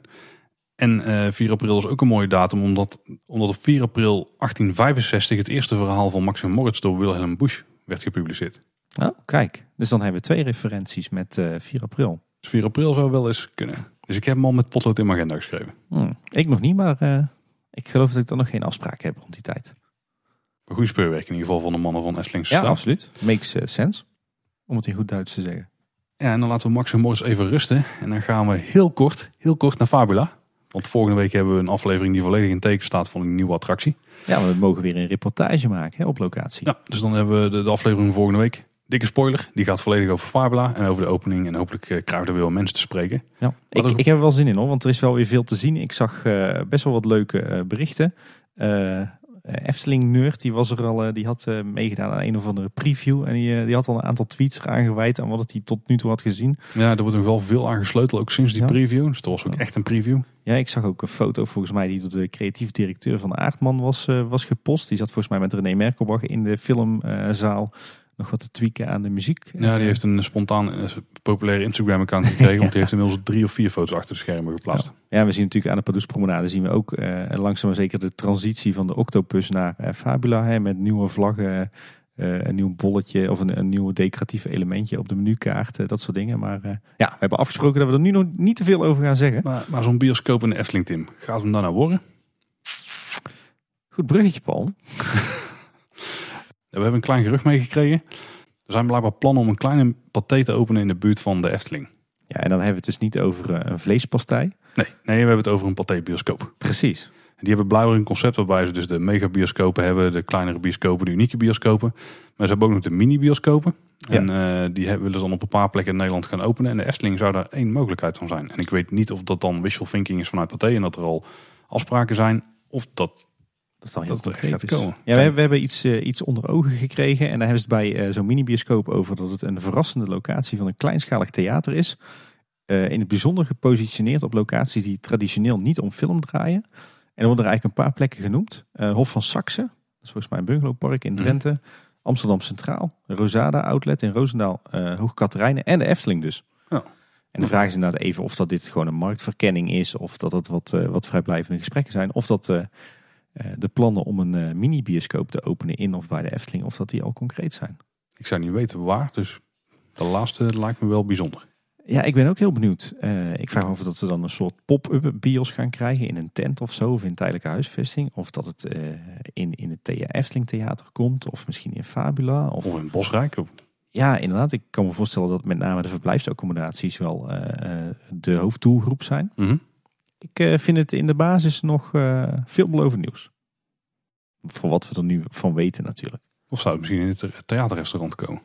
Ja, of is dit een, een eerste voorzichtige stap naar het daadwerkelijk uitbouwen van uitreiken en gaan we eh, ergens in de buurt van het theater eh, toch een filmzaaltje of meerdere filmzaals gebouwd zien worden? Of heeft iemand ons gefopt met de Photoshop. Dat kan natuurlijk ook. Daar ga ik even niet van uit. Ik vertrouw onze luisteraars. Maar ja, op basis van wat we tot nu toe hebben gehoord en gezien, denk ik, eh, ben ik voorzichtig positief. Want Het is een aannemelijk plan. iedere, iedere stap dichter richting een, eh, een soort van uitreiken is eh, een goede stap, Die denk wij toe. Hè? Ja. Hey, de winter Efteling van dit jaar. ehm, een paar blijft ons boeien, hè? Ja, we komen er wel eens, dus dat scheelt. Hey, een paar updates even rondom de abonnementhouders. Ehm, er waren wat uitkoopdagen die zijn vervallen. Een paar zijn niet meer zo relevant, want ja, de aflevering komt uit op 2 december. Dus die van afgelopen weekend. Die hebben overleefd, Ja, als het goed is. Oh ja, dat mochten we niet naar binnen inderdaad. Nee, ja, dat, ja, nee ja, eigenlijk is dat het nieuws. Hè. Er zijn weer heel veel blokdagen vervallen. En eh, eigenlijk is het enige weekend in 2019 dat echt een blokweekend was, eh, was eh, 30 november en 1 december. Nou, dus hopelijk heeft iedereen afgelopen weekend overleefd. Ervan uitgaan dat er veel abonnementhouders luisteren. Ja. In ieder geval in 2019 geen blokdagen meer. Nee, inderdaad. Dus tot het eind van het jaar kun je nog eh, met de gerustheid ieder weekend naar de Efteling rijden. Ja, en voor 2020 staan er heel wat op de planning, maar de ervaring leert inmiddels dat eh, de kans groot is dat er een hoop uit gaan vallen. We hadden net al over het uitbreiden van het vocabulaire. Vorige week was er al een nieuw woord bij mij eh, toegevoegd. De guirlande. Ja, inderdaad. Ik kreeg, al het, ver- ik kreeg al het, ver- het verwijt naar mijn hoofd dat ik van de Kierlanden politie was. Ik denk dat ik dat wel kan beamen, ja. Want ik heb er wat nieuwe updates zien binnenkomen, dus eh brandlos. Ja, en we kregen een, eh, een, eh, een, eh, een berichtje van Sterretje, de hem weer. Die zei van ja, bij, bij de zoete inval hangt volgens mij, hangen volgens mij nieuwe guirlandes, maar die zijn inmiddels aangekleed. En dat klopt, eh, die zijn versierd met, met spekken en candy canes en, en wat, wat strikken. Ehm, en ook in het Carouselpaleis hangt er inmiddels extra decoratie in de guirlandes. En ik zelf zag van het weekend dat er ook bij de Smulpaap nieuwe guirlandes hingen, waar nu wel decoratie aan is toegevoegd. Hm. Dus op de een of andere manier lijkt het erop dat eh, er op heel veel plekken nieuwe guirlandes hangen. Die, met, die, met die ledjes in twee kleuren. Eh, en dat die dus niet kaal blijven zoals eh, ik vreesde. Maar dat die blijkbaar dus nadien, na afloop in het veld, nog extra worden gedecoreerd. Klinkt als laatgeleverde guirlandes. Die ze dan precies. nu nog even snel aankleden. Is En dan een gaan ze container uit China. komend jaar wel in de doos en dan komen ze volgend Ja. jaar weer volledig aangekleed uit. Of ik heb het volledig aan het verkeerde eind hoor, dat kan ook. Dus als er mensen zijn die meer weten over de nieuwe guirlandes in de Winter Efteling, wordt ook lid van de guirlandenpolitie. Er zijn nog wel meer nieuwigheidjes hè, die in één keer zo omhoog komen. Ja, vooral dat- heel, best wel veel toffe nieuwtjes eigenlijk. Nou, ik denk dat een van de grootste dingen wel is dat we nieuw entertainment hebben. Wat Ja. van voren nu was aangekondigd. Ja, niet alleen de Max en Moritz Musiker, wat, eh, wat al een hele leuke toevoeging is, maar eh, nu ook eh, de Kompels. Ja, weet je, wel bijzonder hè. Goudkleurige compost. Dus die hebben denk ik al de voorraad van de baron aangeboord of zo. Ja. En die zijn erin gaan rollen. Eerst tot poeder geslagen.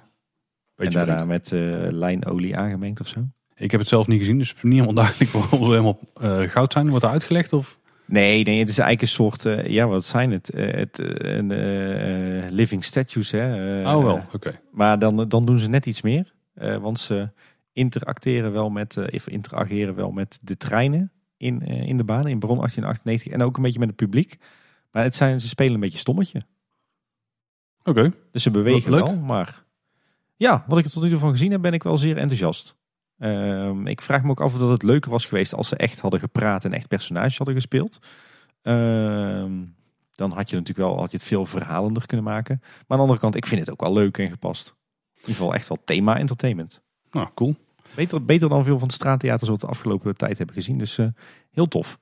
Leuke toevoeging. Ja, en we hebben natuurlijk de Max en Moritz Musicar. En eh, ja, die zijn vanaf 23 november te zien in het park. Misschien omdat Benny Solo, René eh, Peters eerst een tekstje moest inspreken voor de intro. Ik weet het niet. Zou kunnen. Maar ze waren iets verlaat, niet aan het begin van de Efteling. Vielleicht, vielleicht. Het is een fleurig geheel, hè? Ja, inderdaad. Ze zijn helemaal in de, de kleuren die we kennen van eh, de, de aankleding van de bouwhekken. Hè? Ja, ja, ja, ja, maar niet zo knalgeel denk ik weer. En ook niet zo overdadig eh, met, met geel. Laat ik het zo zeggen, ik ben blij als dat kleurenpalet beperkt blijft tot dit soort entertainment acts. Ja, dat zal passen. En ook in de kleren van de animatronics. Tim, ik ben net helemaal vergeten te zeggen. Er stond ook in, in het verhaaltje van eh, In de Wonder. Volgens mij zei Robert Jaap het dat er kleren werden gemaakt voor Max en Morris in het atelier. En dat betekent dat die ergens omheen moeten. Ik neem aan dat ze niet worden opgehangen gewoon. Zou kunnen. Zo, dat zou wel een dooddoener zijn. Ja, precies. Maar ik ga ervan uit dat ze om poppen heen gaan. In het slechtste geval. In het beste geval om animatronics. Oeh, Hey. goed nieuws. Even terug naar waar we het nu over hebben. Winter Efteling. Oh ja. Dit lijkt daar in ieder geval wel op. Het lijkt ook wel een beetje op de kleuren die we zien in de schetsen van Robert Jaap Jansen in het sprookjesboek. Ja, klopt. ook vrouw ja. Smetterling, die heeft ook een beetje die kleur aan. Ja. Dus Ja, is een beetje, het zijn een beetje knalkleuren, maar voor zo'n Ja. entertainment echt niet verkeerd. Heb jij ze al gezien? eh, op video, niet in het park. Nee. Nee, ik heb ze ook nog niet gezien, eh, jammer genoeg. Maar ze schijnen best wel een leuke act te doen met eh, toch best wel heel wat storytelling erin. Oh. Verdere kleine nieuwtjes. Er zijn nu ook nieuwe houten banken rond het kampvuur Oton van de Ventplein. In diezelfde lijn als al die vaste banken die de laatste jaren zijn toegevoegd en die die typische geverfde houten banken vervangen. Eh Laaf Ludwig in het Lavela, die doet het inmiddels. Eh, die heeft niet meer zijn eh, We Are The Champions muziek. Hè. Die verwees naar de, de Laafse winterspelen. Maar die heeft nu ja, een, een winterse versie van zijn normale riedeltje. Mhm. Bij de Piranha staan nieuwe borden met even extra duidelijk de waarschuwing kans om nat te worden. Het op zich wel prettig is nu de Piranha langer open blijft in de winter. Eh, en voor mij eh, eh, wel opvallend positief nieuws is dat er nu toch ook wat winterse beplanting is aangebracht op een aantal plekken. Die perkjes langs de Padoespromenade die zijn geruimd. Al die verdorde beplanting die is eruit en daar staan de bollen weer in. Maar daar hebben ze mooie, wat mooie rijen met winterse beplanting eh voorgeplant. Hebben ze nu ook gedaan in de, de plantvakken zeg maar, bij het voorplein van het Huis van de Vijf Zintuigen. Jammer genoeg niet de hele plantvakken wat ik dan had gedaan, maar ongeveer een derde, gek genoeg. Misschien zijn we nog niet klaar. Ik weet niet. Ja, nee, het ziet er wel redelijk definitief Oh, uit. Ik denk meer een recente kwestie. En ik zag dat ze nu ook in de, de bakken en eh, borders, eh, zeg maar bij het Herautenplein, dat ze daar ook diezelfde winterse beplanting in Hm. hebben staan. Maar op zich leuk dat we eh, naast het, de bollen en het, het voorjaarsgoed en het zomergoed, dat we nu ook op een aantal plekken winterbeplanting hebben. Ja. En Sinterklaas staat weer in Carnaval Festival. Kijk, hij is Dat altijd weer een, eh, een hoogtepuntje. Viel me wel op dat, eh, dat er geen spotje op staat. Oh, die is natuurlijk nog daar de- bij, de nieuwe licht, oh, die zijn bij het nieuwe lichtplan natuurlijk nog niet meegenomen. Misschien Ah. dat ze die hebben vergeten. Hij staat een beetje in het donker. Hm. Ik zou zeggen, let spotje erop en eh, hij eh, is staat weer in eh, vol ornaat. Hoe zou dat dan gaan als we daar de fanfare zien? Dus Disco Sint. Ja, dat moet wel hè. De vorige keer al op het Efteling blog een artikel over de zoete wintersnacks. Mhm. Maar nu zijn er hartige wintersnacks aan eh, bod gekomen. Zoals we al hadden voorspeld uiteraard. Dan worden wij wakker hè, als dat soort blogartikelen worden geschreven. Nou, ik denk dat het beste nieuws van heel de winter Efteling hier wel in stond. Want een van de seizoenspannenkoeken bij Polles Keuken is een satépannenkoek. Nou, dat is niet helemaal waar hè. Dat is de, de hartige chef special. Het is toch een pannenkoek bij Polles Keuken? Ja, maar blijkbaar hebben ze nu dit jaar twee, eh, Oh dat bedoelt eh, qua twee naam. hartige seizoenspannenkoeken. Ja, ja, ja, ja. Daar hebben ze dan weer verschillen gemaakt. Ja, oké, maar er is een, een satépannenkoek. Dat is Ja. gewoon echt de bottom line, dat moet je weten. 13 euro, er zit dan ook nog atjar bij, gedroogde uitjes en kroephoek. Oh, en boshuis zit erbij. Ja. Nou, dat klinkt goed. Ja. Satépannenkoek is altijd een van mijn favorieten, dus... eh, Heb je hem al op? nee, dat nog niet. Nee, dat nog. Ah ja, Ja, dat is je jammer, hè? Ja. En eh, er is ook een hartige seizoenspecial. Een pannenkoek met spinazie, rode ui, uitgebakken spekjes, zongedroogde tomaat en mozzarella of gorgonzola. En die heb ik inmiddels uitgeprobeerd. Eh, Heb je die wel uitgeprobeerd? Ja, ja, ja. En de saté niet? Nee. Oké. Ja, Moeten je na de opname even gek praten. ben, maar, eh, ja, precies. Maar hij was eh, erg smakelijk. Dus ik vind hem een aanrader. En dan hebben we ook nog bij het Witte Paard winterse boerenkoolstampot met worst, uitgebakken spek en zilveruitjes. Ja, heel leuk. Dus eigenlijk eh, een classic uit eh, de, de eerste paar edities van de Winter Efteling. Hè, toen je in alle restaurants eh, een volle bak stampotten kon krijgen. Ja, leuk een dat die terug het. is. Oh. In Hollandse wordt het niet. hè? Nee. Ja, Je kunt natuurlijk overal echt soep halen. En in het IJspaleis ook pompoensoep met korma curry en uiensoep of mosterdsoep. Ja, soepenbuffetje flink daar. dus, ja. En bij de Gulden Gaarde glazen kat of verse oogst kun je voor 4,50 winterse focaccia's halen. Je hebt er eentje met spekreepjes, rode ui en mozzarella of groente, rode ui en mozzarella. En wat heel leuk is, is dat je dit jaar in het IJspaleis een, eh, de gepofte aardappelwinterspecials hebt. En voor 5,50 heb je daar een eh, gepofte aardappel met eh, of zuurkool, zalm en crème fraîche erin.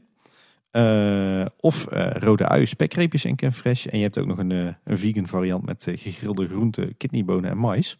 Dat is ook een beetje de Mexicaanse variant dan bijna. Ja, ik heb er eh, al twee geproefd, moet Ja? ik zeggen. En ik ben groot fan van de Ja? gepofte aardappel. Ja, Oké, ik had er niet al te veel verwacht. Moet Ja. toch even checken. Oké. echt, eh, echt een eh, lekkere stevige lunch. Het kost, de, het kost niet heel veel. En je hebt er echt wel een, een goede hap aan, zeg maar. En de, de toppings zijn echt lekker. Nou, goeie handel. En dan hebben we ook nog het blogartikel van de Zoete Winter Efteling specials die we de vorige keer al aanhaalden. Maar er zijn in één keer een paar stiekem updates bij gedaan. Hè? ja, inderdaad. En niet zomaar. Nee, we hebben een, eh, ook bij Polders Keuken een zoete pannenkoek van het seizoen voor 13 euro. Dat is een chocoladepannenkoek met poedersuiker, pure chocoladekrullen, stukje chocolademuffin, slagroom, chocolademousse en kersen. Dus de Mm, meest machtige mm, pannenkoek mm. die ze hebben, denk ik. Dit, eh, ik heb hem ook al geprobeerd. Het is, Eén dat is bij ons dat iedere, ieder weekend eh vaste prik bijna eten in Polles Keuken. Maar deze is echt hemels. Echt goddelijk.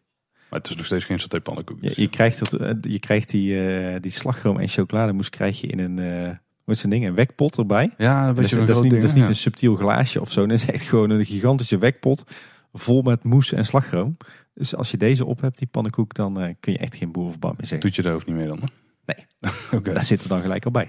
En ook bij Polders Keuken is er een eh ontbijtspecial. Want je kunt tegenwoordig natuurlijk ontbijten bij Polders Keuken met die American Pancakes. Dan heb je kaneelpancakes met stoofperen, speculaas cr- crumble en stoofperenroom. Hm? Voor 13 euro ook. Ja. Die hebben we nog niet op. Nee. Misschien Nee. dat wij voor de, voor de opening van eh, Fabula... Ah. dat we even moeten ontbijten bij Polles Keuken. Dat is een goeie. Even een kleine boodschap redactievergadering. Wacht even, maar de Efteling is dan pas om 11 uur open. Dan moeten we wel laat ontbijten, Tim. Trekken wij er wel. Ah, doen we van tevoren even thuis een boterhammetje. Maar, Ah, oké, oké, oké. ik vind het een goed idee. Ik ben eh, inmiddels ook bij de Winter Efteling geweest. Bij ons is het vaste prik om dan te gaan kijken bij Jelka en Kendrick. Dat vinden Ja. de kids eh, helemaal heftig. Bij En, ons eh, ook. Ja, dus het IJspaleis is al goed verkend. Ik moet wel zeggen dat een van de dingen die me daar een beetje tegenvalt of niet echt des Eftelings is, is toch dat springkussen. Zeker op de drukke dagen is dat best wel gevaarlijk. En dan staat er zo'n bordje bij van maximaal 23 kinderen volgens mij. 22. Oh, 22, je hebt het beter opgelet Ja, ja. ik. maar ja, iedere ouder denkt van mijn kinderen kunnen er nog wel bij. En eh, ja, ik weet niet, ik vind het niet echt het meest veilige ding wat daar staat. Nou, het rare is dat de voorgaande jaren dat er altijd een Efteling-medewerker bij stond. Ja, en die af was daar redelijk strikt in. Het lag er wel een beetje aan of dat die medewerker goed met eh, kinderen en ouders was of niet. Maar eh, dit jaar staat er ineens niemand meer bij. Ja, bij ons kwam er af en toe een aanlopen, die keek dan een keer in en die liep dan weer weg. Ja, ik, ik weet niet. Ik ben Ja, de, de voorgaande jaren stond er permanent toezicht bij. En ik snap ook niet dat ze dat hebben weggehaald. Ja. Want eh, van de ouders hoef je niet altijd eh, evenveel te verwachten, is mijn ervaring. Nee, het is ook wel nodig, is mijn eh, ervaring. Verder, ja, het is gewoon eigenlijk de tent zoals we hem van vorig jaar kenden. Met een iets slimmer ingedeelde ijspaleis. Of tenminste, het paleis binnen het ijspaleis. Dat is dubbelop, dat is onhandig. Ja. Maar in ieder geval, de horeca is iets slimmer ingedeeld volgens mij. Ook eh, iets ruimere paden om Ja, te lopen en zo. Vorig jaar wat krapper. En het aanbod is veel beter. Dus dat is ook tof. Ja, Ja. ja verder eh, bij de kampvuurtjes gestaan. Attracties gedaan in het eh, donker ook. Door de week, Tim. Ja, het kan gewoon. Ja, ja, ja. En dat was allemaal prima. Ja. Ja. Wij zijn inmiddels ook, eh, ook meerdere keren weer in de winter Efteling geweest. Bijna vaker dan je lief is. Maar eh, nou ja, ik ben gewoon een enorme liefhebber van de winter Efteling ook. En het viel me wel op de laatste, laatste paar keren, zeker de, de momenten dat we echt een hele dag naar de, de Efteling gingen, dat we eh, eigenlijk een groot deel van de tijd eh, van de dag niet, niet zozeer besteden aan, eh, aan attracties of zo. Maar, maar vooral inderdaad aan Ravelijn. een keertje kijken bij de lichtpuntjes, een keertje kijken bij het, het kinderkoor. eh, ehm, lekker eten bij Polskeuken en, en Aquanura. En ook heel veel tijd in het IJspaleis. Die, die van mij die, die zijn echt dol op het springkussen. Eh, dus daar heb ik al aardig wat eh, uurtjes gespendeerd. Maar ook inderdaad eh, dol op de show met Jelka en Kendrick. Dus die danspasjes die kennen we inmiddels ook. Dus het IJspaleis is bij ons ook wel echt een, een favoriete plek. Valt me trouwens op, even los van dat, dat er geen toezicht meer is bij het springkussen, dat er ook heel weinig kinderstoelen zijn in het IJspaleis. Nou, oké. Dus dat is wel een klein verbeterpuntje. Maar ja, verder weer helemaal verliefd op de winter Efteling. Hè. Veel, al veel signature snacks uitgeprobeerd. Ook de appelbol trouwens. Ah, ja. Een beetje zo'n eh, fabrieksdingetje, maar smaakt eh, bijzonder lekker. Dus die kan ik ook echt wel eh, aanraden. Eh, nou ja, de seizoenspannenkoeken bij Polles Keuken, die zijn dus ook weer top. Zowel de zoete als de hartige. En ik had laatst voor het eerst in lange tijd weer eens een trollebol op. Ja, hoe kan dat nog, ja? Ja, die hebben ze nog steeds. Bij de, de Gulden en bij het Witte Paard. Oh. En die dingen die zijn lekker joh. Oh, dat is oké. Echt even aanraden. Trollebolletje Ik dacht die bij, Nee, ja, dat dacht ik dus ook. Maar ze hebben gewoon de trollebollen nog liggen. Zou dat nou ook voor de winter zijn? Nee, dat is het wel genoemd. Nee, nee, nee, want volgens mij ligt. Ze zijn die er al wel langer. Maar ik zag hem, eh, ik had er ineens zin in. En die smaakt goed. Hm. Ehm, en eh, wat ook nog wel een leuke was. eh, we zijn inmiddels ook op pad geweest met de interactieve twinkeltoorts. Ja, jouw kids hebben die ook eentje hè? Ja, maar het viel me wel op dat een paar van die, ja, van die, die zeiltjes, sokkels, dat die kapot waren. Tijdje. Vooral Ja, inmiddels zijn ze, Ja. zijn ze volgens mij allemaal weer gemaakt. Ik moet zeggen dat, dat toveren dat doet best leuk. Zeker bij de, de schatkist Ja. aan het Hartenhof. Die, die, ja, daar heb je natuurlijk best wel effect. Ehm, maar wat ik eigenlijk zelf eh, veruit het hoogtepunt vond... was toch wel een ritje symbolica maken met je twinkeltoorts. Ja? Dan is het echt wel super gaaf hoe dat die twinkeltoorts eh, eh, interactie heeft met, de met de ride. Nou, dan moet ik het nog een keer proberen, want dat werkte bij ons in het begin niet zo heel erg lekker. Of ik had niet het idee dat er veel gebeurde. Wel bij de voorshow, maar verder... Oh nee, in de ride ook. Oh. Ja, absoluut. Alleen wel een tip is, je moet wel uitkijken dat je hem aan laat staan. Want eh, normaal gezien als je hem aanzet, dan heeft hij één kleur. Je kan dan op de rode knop drukken en dan krijgt hij iedere keer een ander kleurtje. Maar als je hem dus aan hebt staan in de, in de buurt van Symbolica, dan valt hij uit. En dan gaat hij op dat moment interactief mee met de show. En als je dan denkt, oh, hij doet het niet. En je drukt hem weer aan, dan druk je hem dus eigenlijk uit. ja, ik snap wat je Dus bedoelt. je ja. wat ik denk dat dat is gebeurd bij ons, ja. Ja, nee, dus echt wel, eh, vond ik leuk. Oké, Dus ik ben gewoon positief over de interactieve twinkeltoortspal. zo ongelooflijk. Dus ja, al met al, eh, ja, weer genieten hè, in de winter Efteling. Ja, zeker. Nou, En zeker s'avonds ook. ik ben benieuwd naar de zomer Efteling. Maar ik blijf nog even lekker hangen met mijn hoofd in de winter Efteling. Ik moet zeggen, die, die, die, die gekke groepjes van drie kerstbomen die dan zo her en der eh, zijn uitgestrooid over het park, dat vind ik echt wel een beetje jammerlijk hoor. Wat mij betreft mogen ze bu- dat budget volgend jaar gewoon eh, besteden aan twee eh, of drie immense kerstbomen op bijvoorbeeld de Sint-Nicolaasplaats en het Vogelrokplein. Ja, die, die, die zomaar luk raken over het park uitgestrooide kerstboomgroepjes, nee. Nou, dat zijn net verdwaalde gezinnetjes, hè. Die daar een beetje Ineens, staan te- ja. Nee, ik, ja. Ja, bij Pols Keuken wordt hard gewerkt aan Aliciana's eh, kruidenkas. Mhm. Eh, de, de houten puien die zijn inmiddels eh, helemaal af. De glasroeders zijn opgeplakt. Er zijn ook hele mooie krullen op het glas geplakt. De buitenverlichting die hangt inmiddels. Dat zijn hele mooie hanglampen in die symbolica-stijl. Eh, op, de, op het dak hebben we een aantal eh, van die mooie koperen eh, kapjes zien verschijnen. Waar waarschijnlijk de, de ventilatie in zit. En aan de binnenkant is er, is, ligt tegelvloer erin. De lambrisering langs de wanden is aangebracht. Ook van mooie geglazuurde tegeltjes. En de binnenwandjes zijn ook gesausd en ingeschaduwd. Dus dat gaat de goede kant op. Ik denk dat ze langzaam maar zeker gaan inrichten en openen. Ja, en dan hebben we ook die buggystalling nog hè, aan de rechterkant van Polderskeuken. Ja. En daar zit een eh, dakje op inmiddels. Ja. En daar hebben ze wat, eh, ja, wat houten pannetjes opgelegd, hè, wat houten leidjes. Ja, inderdaad. Die is ook verklaar. Volgens mij waren ze vandaag aan het werk aan eh, de verlichting. Dus Komt de verlichting in? ja, en volgens mij waren ze kabels aan het Oh, trekken. dat is wel netjes. Oké.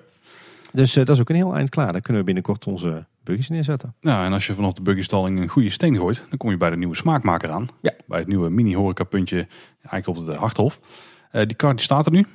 Het is best wel aardig aangekleed eigenlijk. Het ziet er niet echt uit als een, eh, ja, een container, zeg maar. Wat het Nee, absoluut wel gewoon is. Het is echt gewoon met hout en zo aangekleed. En eh, eh, grotendeels volgens het ontwerp zoals Jeroen Verrijd had gemaakt. Hij is, wel, ja, is ook wel enigszins log, maar dat moet ook wel. Want het is gewoon een soort container die is Ja, precies. aangekleed. Wel heel goed. Ehm, waarbij die al attributen die lijken weer wat kleiner uitgevallen te zijn. Dus het is iets subtieler dan de tekening deed vermoeden. Maar ik vind hem heel fraai geworden. Ja, ik ben ook wel, eh, wel blij. Maar ze zijn niet helemaal klaar op het moment dat we opnemen. Vandaag hebben ze de tonnen geplaatst met ook, eh, Ook hele mooie decoraties erop. ja, ja, en ook Mooi eh, letters thema. erop en zo. Ja. Wat stond er ook weer op? Elixir volgens mij stond op de tonnen. Oké. Moet even goed checken. mooie, Nou. mooie, sluit mooi aan bij het symbolica thema. Die, de, er zijn die waslijntjes opgehangen met die pollepels eraan. Mhm. Het lijkt er wel op dat die niet, niet over de hele lengte van het dak komen te hangen zoals op de, de ontwerpschets. Maar dat het maar een paar pollepeltjes zijn. Eh, maar ik zag ook aan de zijkant hele mooie decoratie met de theedoeken en ketels en vergieten. Dus eh, heel fraai. Ja, waar ik ook wel blij mee ben is dat de reclame voor Unix en Lipton die erop staat, dat die heel subtiel is. Het zijn wel bordjes Ja. aan de onderkant van de, de balie, maar verder eh, geen grote span of uit, uithangborden of weet ik veel wat. Oh. Eh, ben ik wel benieuwd dat daar dan natuurlijk straks voor prijslijsten komen te hangen, want daar zou het wel prominent op kunnen staan. Maar Ja. even afwachten. En, eh, en vandaag zag ik dat er een eh, mooie koekenpan is aangebracht met erop eh, in mooie sierlijke symbolicaanse letters de smaakmaker erop. Ah, oké. Tof. Dus echt een heel fraai, bijzonder fraaie buitenverkoop. Ja, er wordt ook nog steeds hard gewerkt aan de parkeerterreinen van de Efteling. Eh, zo zag ik deze week dat, eh, dat ze nu ook aan het werk zijn aan de, de route die je zeg maar rijdt vanaf het hoofdparkeerterrein naar vak K. Oh, oké. Dus een klein beetje toekomstige wereld van Efteling 2030. Eh, nee, niet echt. Oh. ze, hebben, ze hebben zeg maar die hele, op het moment dat je, dat je richting Kinkerbolde rijdt, hebben ze de hele weg opgebroken. Mhm. En ze, ze hebben hem eigenlijk niet verbreed, maar ze hebben hem meer verlegd. Dus je maakt nu een iets haaksere bocht, waardoor dat je wel recht op, eh, op vak K uitkomt, zeg maar. Maakt een haakse bocht. Ja. Oh, dat had ik niet verwacht. Ik denk ze juist, ik denk ze maken een laffere bocht, zodat je makkelijker naast elkaar blijft rijden en niet geneigd bent om achter elkaar te gaan staan. Ja, nou ja, nou, je, komt, je komt nu wel echt zeg maar eh, mooi eh, haaks uit op vak K. Ja. Dus hij is, hij is iets scherper in die zin, de bocht die je nu gaat maken. En is dat goed? Of ik, Ja, Oké. dat ziet er prima uit. Ja, oké. Je, je, je komt in ieder geval logisch uit, want je, je kwam nu zo op vak uit als je de kinkerpodder overstak. Dan had je zo'n beetje zo'n loos niksig hoekje en dan moest je meteen zo'n knik maken in de weg. Ja. En eh, daar had je nog wel eens een aanrijding of inderdaad opstoppingen. En nu, nu steek je de kinkerpodder over en je komt gewoon recht uit op de, de Oh, twee inrijbanen. rijstrook. Ja, ja, Oh. oké. ja. Dus daar hebben ze ook eh, eh, de poort voor verzet. En dan zijn ze nu druk bezig met, met grondwerk en asfalteren. En ik zag trouwens ook dat ze nu, ze hebben nu ook een nieuwe eh, inrit gemaakt, zeg maar. Of, ja, of ja, eigenlijk een nieuwe verbinding vanaf vak KLM naar vak O. Het o overloopparkeerterrein aan de overkant van de Dodenauweg. En dat eh, wordt nu ook een hele eh, nette, zeg maar, in-uitrit met een, een poort erin. Schuifpoort in plaats van die openklap. Nee, dat wordt wel ook een, en, gewoon zo'n openklapbare poort. Oh. Dus dat wordt hard gewerkt. En ook aan vak M natuurlijk. Daar zijn ze nu ook begonnen met asfalteren. Ja, en dan nu gaan we het even over de cent hebben, Tim. Ja. De nieuwe prijzen van de Efteling abonnementen zijn bekend. Stonden in de wonder. Die gaan gelden vanaf 1 januari 2020. Eh, het abonnement per jaar wordt 199 euro in plaats van 190 die het was. En per maand ga je 18 euro afrekenen waar het eerst 17 euro was. Dus het eh, wordt nog voordeliger om een jaarabonnement te pakken. En het parkeerabonnement dat gaat naar 40 euro, kwam van 34 af. Dat is als je jaarlijks betaalt of 3,50 per maand en dat was 3 euro per maand. Als je 60-plusser bent, dan kun je voor 185 euro een abonnement kopen. Dat was 165. Of voor 16 euro per maand. Oh, En dat was 14,50 per maand. En als je minder valide bent, dan kun je voor 155 euro per jaar een abonnement kopen. Dat was 145. Of voor 14 euro per maand en dat was 13 euro per maand. Ja. En geen nieuwe abonnementtypes. Nee. Dat had ik dan niet per se verwacht. Maar Hmm. dat was misschien wel een van de maatregelen geweest waarmee ze de spreiding wat meer konden realiseren. Ik had verwacht nu ze differentiatie doen in de toegangsprijzen. Nagelang de drukte dat we misschien ook wat andere abonnementsvormen hadden eh, kunnen om zien. die reden. Ja, Eh, ja. Bijvoorbeeld een, eh, een, een abonnement echt voor de, de allerrustigste dagen. Bijvoorbeeld voor de, zeg maar de doordeweekse dagen in het voor- en naseizoen. Tegen gereduceerd tarief. Nee, echt voor de locals. Ja. Ja, voor de locals inderdaad. Of juist een VIP-abonnement, wat ook tijdens de uitkoopdagen geldig is met meer kortingen en dergelijke. Maar dat nog niet. Ik verwacht dat wel binnen nu en een paar jaar hoor, eerlijk gezegd. Ja, een paar jaar wel. Ja. Ik denk dat ze nu nog gewoon niet klaar voor zijn. En dat ze even de infrastructuur eh, IT-technisch een beetje moeten leggen. Ja, maar ja, als, die, als die infrastructuur ook hebben voor de gewone eh entreebewijzen, waarom dan niet voor de abonnementen? Toch? Ja, en dat het makkelijkste is om niks te wijzigen. Als je maar ze hebben al veel eerder allerlei rare, eh, bijzondere abonnementsvormen gehad. Ja, ze hebben... de- Ja? Ze, ze hebben wel eens zo'n laagseizoen abonnement gehad. Voor doordeweekse dagen. Oh, ja, dat klopt, ja. lang abonnement. Of eh, eh, de winter los. Maar goed, dat is nu niet het geval. Misschien iets meer handwerk nog met de, de papieren kaartjes Ja, met, die om je nek hingen, zeg maar. Je kent ze nog wel, hè? Ja, precies. maar ja, wat betekent voor ons eh, eurotje erbij per maand, hè? Ik heb even snel zitten rekenen. Eh, er komt eh, op alle abonnementen ongeveer 5% bij. Nou, en dat is redelijk, redelijk in één lijn met de verhoging van de, de entreeprijzen. Eh dus daar zit weinig geks in. En ik denk op zich ook wel een plausibele verhoging. Hè. Je zit natuurlijk met de inflatiecorrectie. Ik bedoel, de economie draait als een tierenlier, dus ons geld wordt minder waard. Eh, je zit met eh, de extra belasting die ze moeten gaan betalen aan de gemeenteloon op zand.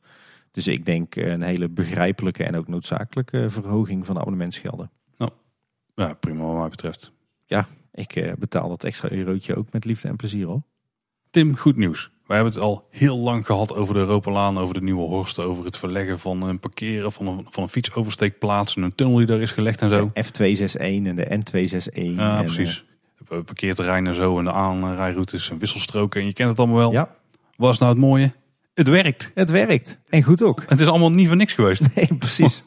Er stond een eh, heel positief eh, berichtje in het Brabants Dagblad van de week. Namelijk dat de aanpassingen werken en de files naar de Efteling zijn opgelost. Ik bedenk me eh, net trouwens dat iemand zijn bingo kaart in één keer helemaal vol had. ja, precies. Alles zit erin. Hey, want dankzij de, de wisselstroken en eh, de aanpassing van de afritten en aanpassing op het parkeerterrein van de Efteling, maar vooral eigenlijk ook vanwege die fietstunnel onder de N261, is de capaciteit van de Europalaan van 800 naar 3000 auto's Hè? per uur gegaan. Oh, dat scheelt echt enorm veel. Waren het er eerst maar 800 per uur? Ja, blijkbaar. Dat is echt super weinig hoor. Ik, eh, Dat, ik- dit stond Ik- in het artikel, ja. Maar Ja, het stond in het artikel, maar ik zit nu te denken, er passen ongeveer 7000 auto's op het parkeerterrein van de Efteling. Als de, de capaciteit maar 800 auto's per uur was geweest, dan betekent dat je bijna 10 uur bezig was geweest om het parkeerterrein van de Efteling te vullen. En ook weer leeg te krijgen dan ondertussen waarschijnlijk. Dat is raar. Dan staat het waarschijnlijk eh, niet, eh, niet goed in de krant. Maar in ieder geval een enorme stijging van de capaciteit. dat zijn er nu dus 3000. Dat is ook sowieso wel echt heel veel. Ja. Ja, heel goed. En eh, ja, eigenlijk staan er zelden meer files op de N261. Verder dan eh, de afrit bij het NH-hotel. En ze hebben dat gemeten en het is eigenlijk maar, nog maar vier keer voorgekomen.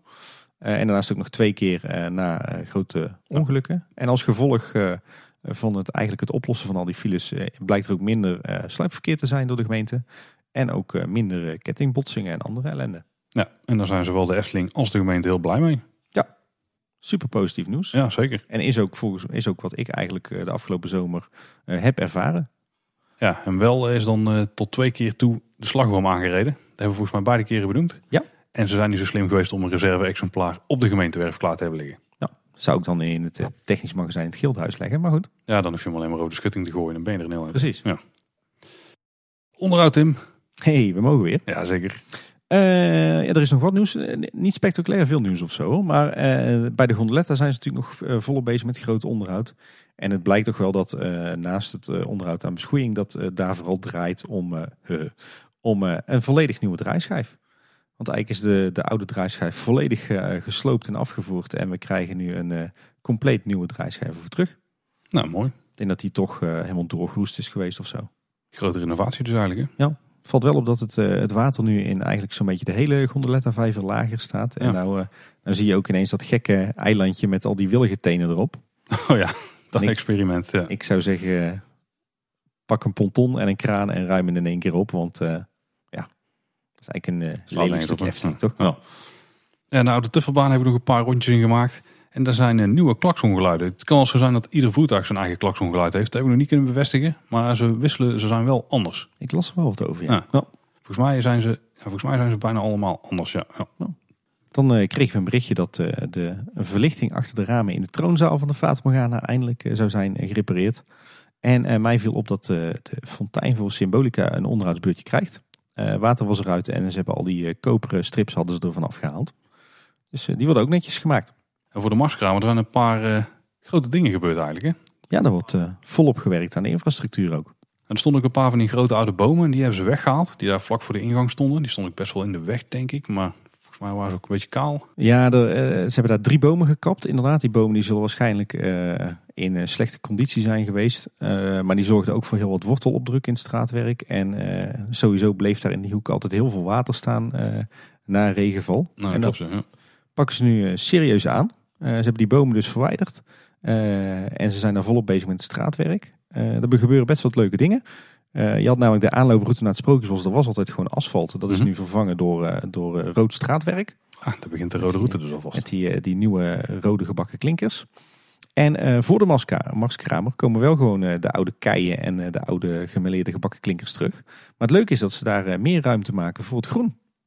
D- daar had je het inderdaad over, maar ik kon niet helemaal volgen waar het dan precies komt. Ik probeer het eens uit te leggen.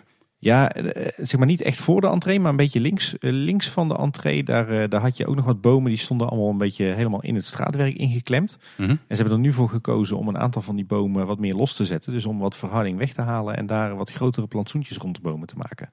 Ja, maar hoe groot zijn die plantsoentjes dan? Ik dacht, daar moet je maar gewoon eh, gaan bekijken in het veld. Ja, maar voor mijn gevoel was het eh, een meter rondom de boom of zo. Er is wel iets meer ruimte voor het groen, maar is niet Ja, nee, het is niet zo dat er nou hele plantenbakken verschijnen. Ah, of zo, maar de bomen krijgen wel meer ruimte. Ik denk dat het, eh, dat een heel goed, goede ingreep is. Ik hoop wel dat ze die drie bomen die gekapt zijn, dat ze daar ook nog wat nieuwe bomen voor terug gaan zetten. Maar in de basis ziet het er heel vrij uit. Eh, en verder wordt er ook gewerkt nog aan het stukje straatwerk, eh, zeg maar tussen de spoorwegovergang en het carouseltheater. Eh, en langs het pad tussen de Marskramer en Harthof, dus de Diorama-laan, daar hadden ze al eerder wat oude bomen gekapt. En die hebben ze nu ook helemaal weggevreesd, die boomstoppen die er nog uitstaken. En deels hebben ze ook het asfalt verwijderd. En ik heb het idee dat daar eh, nog meer gaat gebeuren met het asfalt, want al het nieuwe straatwerk wat ze nu maken, dat ligt een stukje lager dan het, eh, het huidige asfalt. Ligt Lager dan het huidige Ja. asfalt. Dus het lijkt erop dat ze het asfalt daar is ooit een keer overlaagd eh, op de deklaag. Dus dat betekent dat je asfalt eigenlijk te hoog ligt. Dus ik denk dat de oude en de nieuwe deklagen nu afgaan en dat ze dan een nieuwe deklaag krijgen die lager ligt. Nou, de asfaltfetischisten die kunnen weer hun nacht ophalen. Ja, precies. Dus er wordt hard gewerkt aan de infra daar. Nou, wat, we, we hebben het net over, af, hebben het over asfalt, maar het viel me op dat bij eh, de spoorwegovergang eigenlijk bij, ja, de water, bij het waterorgel, zeg maar, Oh. dat daar nu rood asfalt in ligt. Ja, ja daar zijn ze weer aan het eh, knutselen geweest. Een fietspad gemaakt zo. ja, daar hebben ze, vorig jaar is daar al een keer alles uit geweest en dit jaar weer. Ik heb het idee dat het spoor daar ligt te wringen of zo, of dat de bocht er niet goed in ligt. Ze hebben, ze hebben daar ook een nieuw stuk spoor getrokken, toch, Ja. vorig jaar? Vorig jaar en dit jaar waren ze er weer, zijn ze er weer twee dagen aan bezig geweest, recent. Eh, dus daar gaat iets niet helemaal goed met, eh, met het spoor versus het asfalt. Waarom zou het asfalt rood zijn? Ja, ik denk eerlijk gezegd, ze zijn er natuurlijk twee dagen bezig geweest. Het zou mij niks verbazen als het enige asfalt wat in de buurt werd gedraaid toevallig eh, fietspadasfalt was. En ze gezegd hebben van ja, we laten geen hele asfaltset komen voor eh, die drie vierkante meter asfalt die we hier draaien. Eh, rijdt er nog iets in de Hm. buurt? Nou, dan kom maar even gauw langs. Oké. Dus ik denk niet dat het een bewuste keuze is om dat in rood uit te voeren. Maar het, het is op zich natuurlijk een beetje fraaier dan zwart asfalt, toch? Je- Als je heel erg moeite doet, dan kun je er een thema bij verzinnen. Ja, Ja, en ze sluit mooier aan op het rode straatwerk. ja wat daar heel veel verder vandaan ligt. Ja, precies. Er werd nog meer aan bestrating eh, gewerkt, want eh, het eh, voorplein van de Indische Waterlelies heeft een soort van onderhoud gehad. Mhm. Daar hebben ze alle, alle zeg maar kapot gevroren, beschadigde flagstones hebben ze eruit gebikt en die hebben ze helemaal dichtgesmeerd met specie. Nog steeds een tijdelijke oplossing, want ik geloof dat ze al sinds eh, 2005 eh, plannen hebben om die verharding te vervangen. Maar het laatste onderhoud hebben ze toen wel een keer weer netjes proberen te maken, maar toen ging het al redelijk snel weer kapot, toch? Ja, ja het verhaal gaat dat, dat eh, die flagstones die er nu in liggen, je hebt dan een paar eh, kleurschakeringen, lichtblauw, eh, donkergeel en lichtgeel. Ja, niet in die knalkleuren, maar een beetje die, die schakeringen. Dat die niet, niet te krijgen zijn. En dat ze dus bang zijn als ze daar nu alles uitrieken, dat je dan die standaard flagstones terugkrijgt. En dat ziet er natuurlijk lang niet zo mooi uit als wat je nu hebt. Hm. Maar misschien moeten ze daar nog een beetje wat studie voor doen. Oké. Ja, nog wat kleine dingetjes. Verder heeft eh, het, eh, het hoofdparkeerterrein heeft een nieuwe schuifpoort bij de uitrit gehad. Oh, dat is een- Dat is een nieuwe schuifpoort na de verbreding van de uitrit natuurlijk. Ja, dat maar daar hangt nu weer een nieuwe in. Waren ze van de week 's ochtends vroeg eh, aan, het, eh, aan het vervangen. Het voormalige kinderbadje met de Mhm. witte olifant. Die wat je overkapping nog, daar, ja. eh, wat je daar nog hebt, die overkapping met die gaanderij. die kreeg van de week groot schilderonderhoud. Zowel de wand als de boeiborden. Dat was hard nodig ook. En er wordt nog steeds hard gewerkt aan de gevels van Diorama. Ik zag nu wat rollen gaas staan. Dus daar gaan ze nu echt aan de gang met het aanbrengen van het stukwerk. En het laatste kleine puntje viel me op dat bij het sprookje van Assepoester... dan heb je zo'n schaaltje met, eh, met duivenvoer staan, zeg maar binnen in de show. En dan heb je een paar duifjes omheen zitten en die, eh, die pikken zo heel sereen dat voer uit die bak. Maar die staan stil. Oké. Dan gaan we naar het kort nieuws. In onze aflevering over duurzaamheid in de Efteling had Wieke het er al over dat de schatkist bij de entree waar je de plattegrondjes in kunt gooien, dat die weer terug zou komen. En die is inmiddels teruggekeerd. Inderdaad. En we hadden het er al even over eh, de wonder voor winter 2019-2020 is uit. En inmiddels ook bij ons op de eh, mat gevallen. Eh, best wel een paar leuke artikeltjes. Onder meer een mooie luchtfoto van een stukje eh Ruig en Anderrijk met wat leuke weetjes. En een heel mooi artikel over het opstarten van Joris en de Draak. Ja, maar jij was vooral gecharmeerd van een uh, parkplattegrond en een beetje de stijl die ze bij Liseberg en Tivoli Gardens hanteren. Ja, nou, en dat niet alleen. Ze hadden inderdaad een mooie centerfold gemaakt met een, weet je, een vrije interpretatie van de parkplattegrond van de Efteling. Volgens mij om aan te geven waar de winterse snacks allemaal snacks waren. Maar die was inderdaad een beetje in die aquarelachtige stijl. En deed me vooral denken aan die plattegrond die de Efteling ooit in de jaren 50 had met die, die spreuker onder van U vertoeft er in een blijde wereld. Die staat, uh, sowieso staat die volgens mij op de, de binnenkant van uh, Mam Duppie voor de kip. En volgens mij ook in, een chroniek voor, in de chroniek voor een sprookje. Dat is een hele mooie jaren 50 uh, plattegrond. En daar deed hij me een beetje aan denken. Mm, Oké. Dat was heel vrij gedaan. Ja, er stond ook een interview in het Combertus. En daarbij viel op dat eh, de Efteling en attractiepark in de algemene zin ook echt wel zijn hobby zijn. Ja. Ik heb met hem staan praten bij die Innovation Award. toen vertelde ik dat hij volgens mij per jaar probeerde 15 andere parken te bezoeken. dat vond ik oh, best wel veel. ja, precies. Dus hij, eh, ze kijken echt wel goed rond wat er allemaal in de andere parken gebeuren. En wat heel opvallend was, is dat hij nu zegt dat zijn werk maar voor 20% te maken heeft met wat vandaag gebeurt op de werkvloer.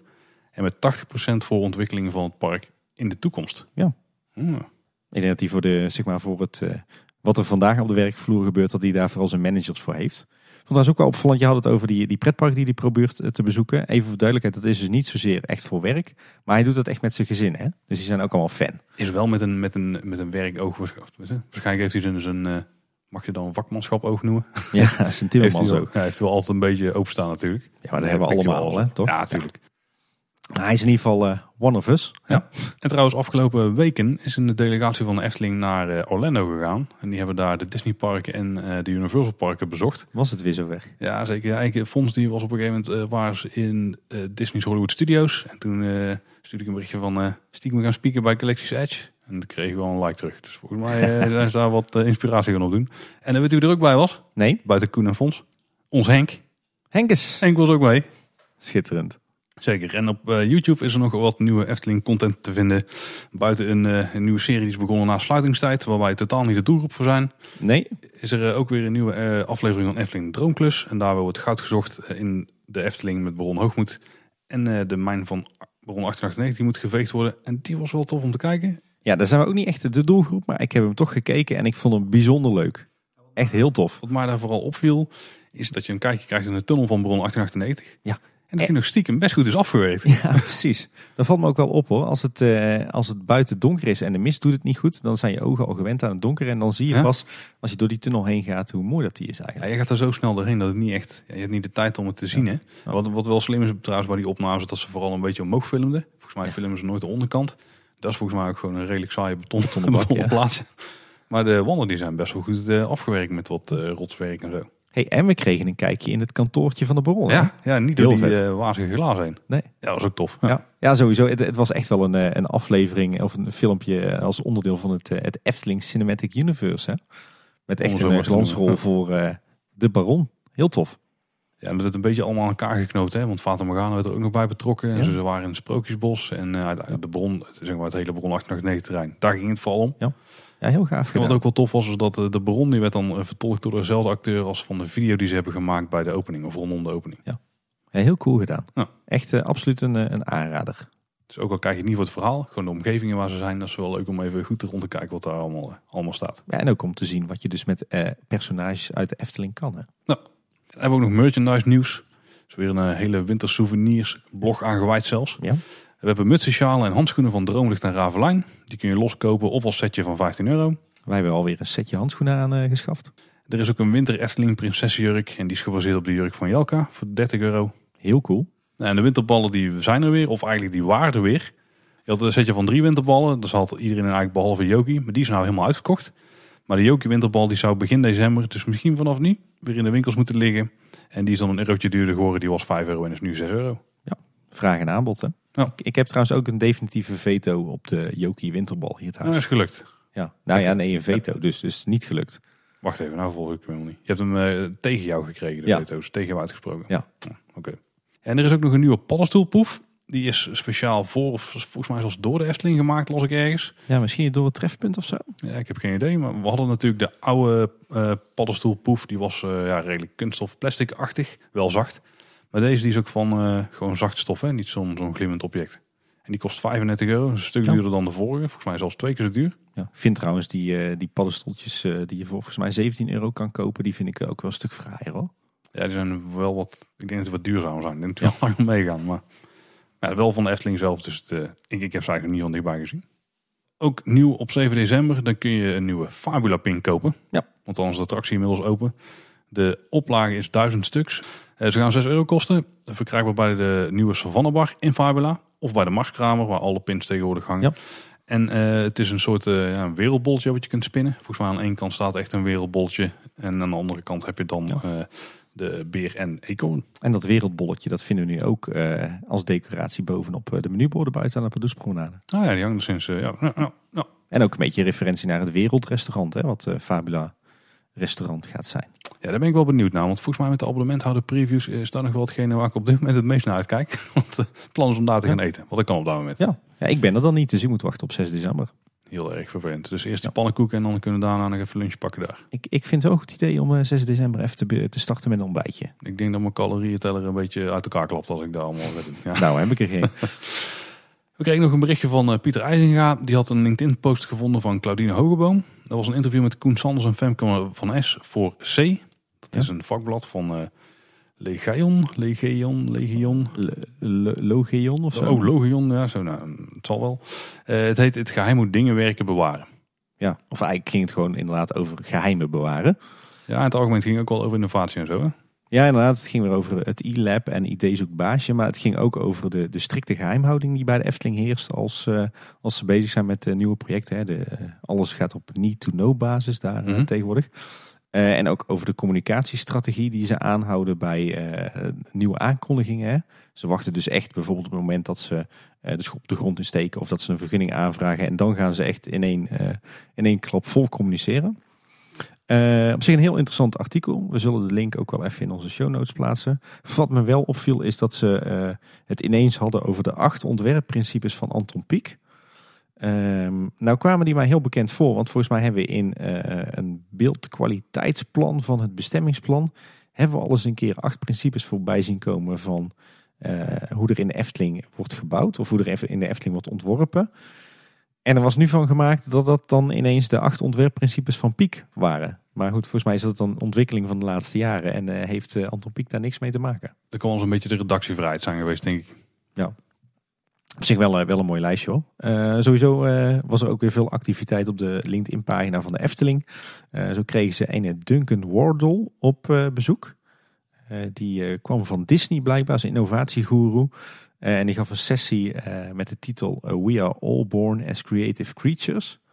Waarbij volgens mij de, de hoofdboodschap eigenlijk was van... als we opgroeien en we worden volwassen... dan worden we in die zin eigenlijk verpest. Dus wat ik ook wel eens zeg... eh, grow up, but don't grow old. Dus eh, blijf eh, connected met de innerlijke inner, inner child. Om het maar even in goed Nederlands Gaat lekker, Tim. uit te drukken. Alle buzzwords hebben we gehad. Ja, precies. En ze had ook nog een of andere workshop over persoonlijke ontwikkeling. Dus best leuk om de Efteling op LinkedIn in de gaten te houden. En dan hebben we nog vacatures. Dus als je dan zelf Efteling op je LinkedIn pagina wil zetten, dan kun je bij de Efteling gaan werken. Ja, Waar een beetje de interessante eh, dingen dit jaar, of dit jaar, deze week. Eh, een hele leuke is eh, Producer Entertainment. Dus ze zoeken iemand die echt dan verantwoordelijk is voor het produceren, organiseren en begeleiden van de reguliere entertainment acts. Mhm. Dus dat is niet zozeer echt de creatiekant, maar meer de, ja, zeg maar de, de operationele kant in het park. Ze zochten nog een medewerker salarisadministratie en ze zoeken een schilder. Maar eigenlijk de leukste vacature o- op dit gebied die ik de afgelopen week zag, die is niet bij de Efteling, maar bij Joravision. Een bedrijf wat ook voor de Efteling veel doet. Want dan zoeken ze een eh, bouwkundige ontwerper eh, en architect met affiniteit voor de themaparkenindustrie. Dus als je in die sector zit, dan is dit denk ik wel een buitenkansje. Ja. En een van de meest bezige bijtjes op dit moment bij de ontwerpafdeling van de Efteling, dat is Jeroen Vrij. Sowieso doet hij heel veel rondom Sinterklaas. Die eh, speelt nog wel eens de Sint of, eh, Wat zeg jij nou, Paul? of Piet Titeler. Speelt de Sint? Oh, sorry. Ga je mond wassen? Sorry, kleine kindjes. Die heeft de affiniteit met de Sint Mhm. en met de Piet Titeler. Oh. Misschien kennen hem. Die komt wel eens bij de Efteling langs. Hij heeft een mooi baard. En eh, als je nu meer wil weten van hoe Jeroen nu vanaf Efteling fan, want dat was hij natuurlijk vroeger als oprichter van de officiële Efteling fanclub, tot eh, nu eigenlijk ontwerper bij de Efteling en een entertainment highlight Ja. van de Efteling. Dan eh, kun je een tof artikel lezen van In de Buurt van Regio Zoetermeer. Zullen een linkje plaatsen in de show notes en dan eh, ja, kun je zijn loopbaan checken. Ja, wat ik heel grappig vond is dat hij dus ook een tijdje eh, bij Daily France heeft gewerkt als vakantiekracht. Ja, Dat hij daar lang- speler. Ja, dat hij daar langzaam maar zeker eh, eh, van broodjes verkopen naar, eh, naar meme-speler is gegaan. Ja, dat is toch ook wel weer een beetje de basis voor zijn latere rollen bij Ja, de als Efteling leuk, geweest. ja. Ja, heel tof. Over tof gesproken stond ook nog een heel leuk artikel op de Efteling blog over 50 jaar stoomtrein in de Efteling. Was weer geschreven door Axel van het archief. Eh, een paar leuke dingen waren onder meer een eh, kort audiofragment eh, van ja, een stukje audio dat destijds tijdens de, stroomtreinrit werd, ten, ten gehoor werd gebracht. Mhm. Vandaar dat ook die speakertjes nog in de wagons zitten. Ehm, hele mooie, nooit eerder vertoonde foto's. Onder meer van de oude remise bij de voetbalvelden van Desk. Mhm. Met de toren van de Indische Waterlezen nog op de achtergrond. Maar ook van het, het oude station Oost of station Ruigrijk. Ja, die ken ik goed, ja. En ook nog een hele mooie eh, ontwerptekening van Tom van de Ven voor een eh, nieuwe remise. Ja, dat was best een, uitgebreide, Ja. best een uitgebreid gebouwtje. Ja. Over de remise gesproken. Een tijdje terug eh, was er een vergunning aangevraagd om de remise of het, het sprookjesstation om dat dicht te maken aan de zijkant. Hebben we eigenlijk niks meer van gehoord. Nee, hè? niks van gezien. Nee. Misschien ook nog wat wat op de plank ligt. Als ze de vergunning hebben, kunnen ze dat ieder moment doen, toch? Dat zal Ja. op een gegeven moment wel verlopen, denk ik. Maar Nee, dan mogen ze in principe aan de gang wanneer ze willen. hm, oké. Laatst was het Dutch Comic Con. En daar was Paul Verloon ook. En luisteraar Wouter van Noort die viel op dat hij eh, een klein Efteling nieuwtje had daar. De Efteling heeft hem namelijk gevraagd om in 2022 een nieuw Ravelijn boek te schrijven. Of in ieder geval, die zou dan uit moeten komen. Weet je nooit met de Ravelijn boek, hè? dat kan ook gewoon Mhm. vier jaar duren. Voor iets nieuws. Dus sowieso het boek. Maar het boek wordt dan ook geschreven voor iets nieuws. Hmm. Interessant. Ja. Er is natuurlijk al een nieuw Ravelijn boek eh, over de bende van de Witte Veer. Ja, daar wordt in het park verder niks mee gedaan, behalve dat die wordt verkocht. Jammer genoeg. Dat die wordt verkocht of dat er niks Nou mee nee, wordt ja, gedaan. dat die wat verkocht is leuk, maar dat er niks mee wordt gedaan is jammer genoeg. Ja. Maar dat is een, eh, juist een, eh, een verhaal met een eh, zeer sterke lokale, lokaal element. Hè? Ja, maar misschien is het lastig om daar een showroom omheen te, te klussen. Dus misschien gaan ze proberen om Nou, nu voor... Ik geloof dat het Kaatshevels amateurtoneel daar vorig jaar nog een hele show rondom heeft gebouwd. Dus dat valt wel mee. Ja, maar een spectaculaire show met stunts en mensen uit Frankrijk die op paarden rijden en zo. Misschien dat ze nu gaan proberen om het wat meer te integreren. Dat ze een verhaal gaan schrijven wat, waar echt heel goed een park, eh, parkshow bij past. Hmm. En waar alle stunts vooraf al ingeschreven worden. Ik ben benieuwd. Het zou eh, revolutionair zijn, hè? Wessel, die had het, eh, Wessel van Looping had nog even gecheckt bij de Efteling. Eh, maar de Efteling die zegt alleen maar dat er op dit moment geen concrete afspraken over zijn gemaakt. Dus ik ken helemaal niks mee bij zo'n antwoord. Nee. Eh, wat mij trouwens nog opviel, nou we het toch een beetje over eh, die hoek hebben van het park, is dat er eh, in ieder geval bij Villa Volta een ander beleid is ten aanzien van zwangere vrouwen. Voorheen was het namelijk zo dat zwangere vrouwen niet in Villa Volta mochten. En nu staat er op het attractiebord ineens een, een oranje bordje met dat zwangere vrouwen moeten overleggen met de medewerker. Hm. Dus het, het verbod is eigenlijk opgeheven. Ja, misschien is het zo dat als je... Want die beugels gaan best wel strak dicht. Ja. Dat als je echt een flinke buik hebt, dat het dan niks meer is. Klopt. Maar dat als je gewoon beginnend zwanger bent, dat je gewoon prima erin kunt. Maar voorheen was het dus zo dat het eigenlijk helemaal niet mocht. Ja, dat is gewoon een beetje de Duitse manieren. Ja, dus eh, tof. Ook wel weer een mooie stap eh, Ja. op het vlak van toegankelijkheid. Eh, wat mij trouwens ook nog opviel, we hadden het de vorige keer al over de geur bij de zes zwanen. Hè, die uit dat, ja, zeg maar dat roostertje komt on- onder het kijkraampje bij, Mhm. bij de zes zwanen. Eh, nou was ik daar van de week weer, op mijn, eh, zat ik op mijn knieën. En nou blijkt dat daar ook nog een speakertje achter verstopt zit. Oké. Waar een speciaal geluidsspoor voor is, waar je dus een beetje klaterend water hoort. Met eh, op de achtergrond nog een beetje die muziek en ook wat, wat, wat mensen die praten. Dus Echt je voor moet de maar eens, kleintjes. eh, je moet maar eens op je knieën voor dat raampje gaan zitten bij de Zes Zwanen. En even goed luisteren en goed ruiken. Dat is best een tof detail eigenlijk. Ja, vond ik ook. En eh, nog een leuk detail in het Sprookjesbos. Eh, dat, dat is al, er al wel enkele weken. Maar er is een eh, nieuw bordje aangebracht bij de sprekende papegaai. Zat- had je eerst een beetje zo'n crème of beige-kleurig eh, bordje spreken zolang het oog rood is. Nu is er een heel Eftelings bordje gemaakt in een beetje de kleurstellingen. Lichtblauw, piekrood en eh crème wit. Dus ziet er heel fraai uit. Mooi gedetailleerd, mooi geschilderd. Het enige waar we nu nog op wachten is een nieuw bordje bij Baby Gijsje. Ja, jij lacht wel, maar eh, dat vind ik nog steeds een groot gemis hoor. Dat het originele bordje nooit meer is teruggekomen. Hoe lang was je daar al op, Tim? Al heel lang. Weet je de, weet je de tekst nog, Paul? Nee.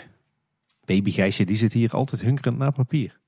Oeh, dat Nou, papier, hij je mee? Hè? papier had je ook kunnen vervangen voor wat anders. Hè? Ja, precies. En dan hebben we het, het, het aller, aller, allerbelangrijkste nieuws. Misschien wel de waard voor het laatst. Nou ja, ik hoorde dat jij net dat je iets met calorieën tellen doet. Maar Nou, als, het, oh, als we dat dan hier nog inbouwen, dat is helemaal niet. Ja, dus koppel het even aan eh, Health Kit. nee, het is eh, eindelijk zover. Lang geleden al aangekondigd. Volgens mij vorig jaar, eh, net na de zomer. Maar sinds donderdag 28 november kunnen we eten bestellen bij de Hongerige Machinist. Via de Efteling app. hey, Niet meer een uur in de rij staan met het Negenpleinenfestijn. Of zomeravond of activiteiten die in de zomer plaatsvinden. Omdat er heel veel mensen zijn en zo in de Efteling. Ja. deze niet meer toch? Dat weten we nu. Oké, dat gaan we nog meemaken Ja. in 2020. Maar je kan dus kiezen wanneer je het wil afhalen. En dan eh, kun je bestellen via de app. Je kunt betalen met Ideal, PayPal of creditcards. En dan eh, afhalen. goede ontwikkeling denk ik. Ja, zeker als je een beetje kunt timen. met- Als je nog in de rij staat bij de Python of bij de Vliegende Hollander. Want ik ben er dan uit. Hopen dat er geen storing is. Kun je mooi meteen je snackje halen als je Ja. uit de wachtrij komt. Ja, ik vind het echt een gouden ontwikkeling. Ik hoop dat het snel komt naar de andere, andere locaties. En dit denk ik wel.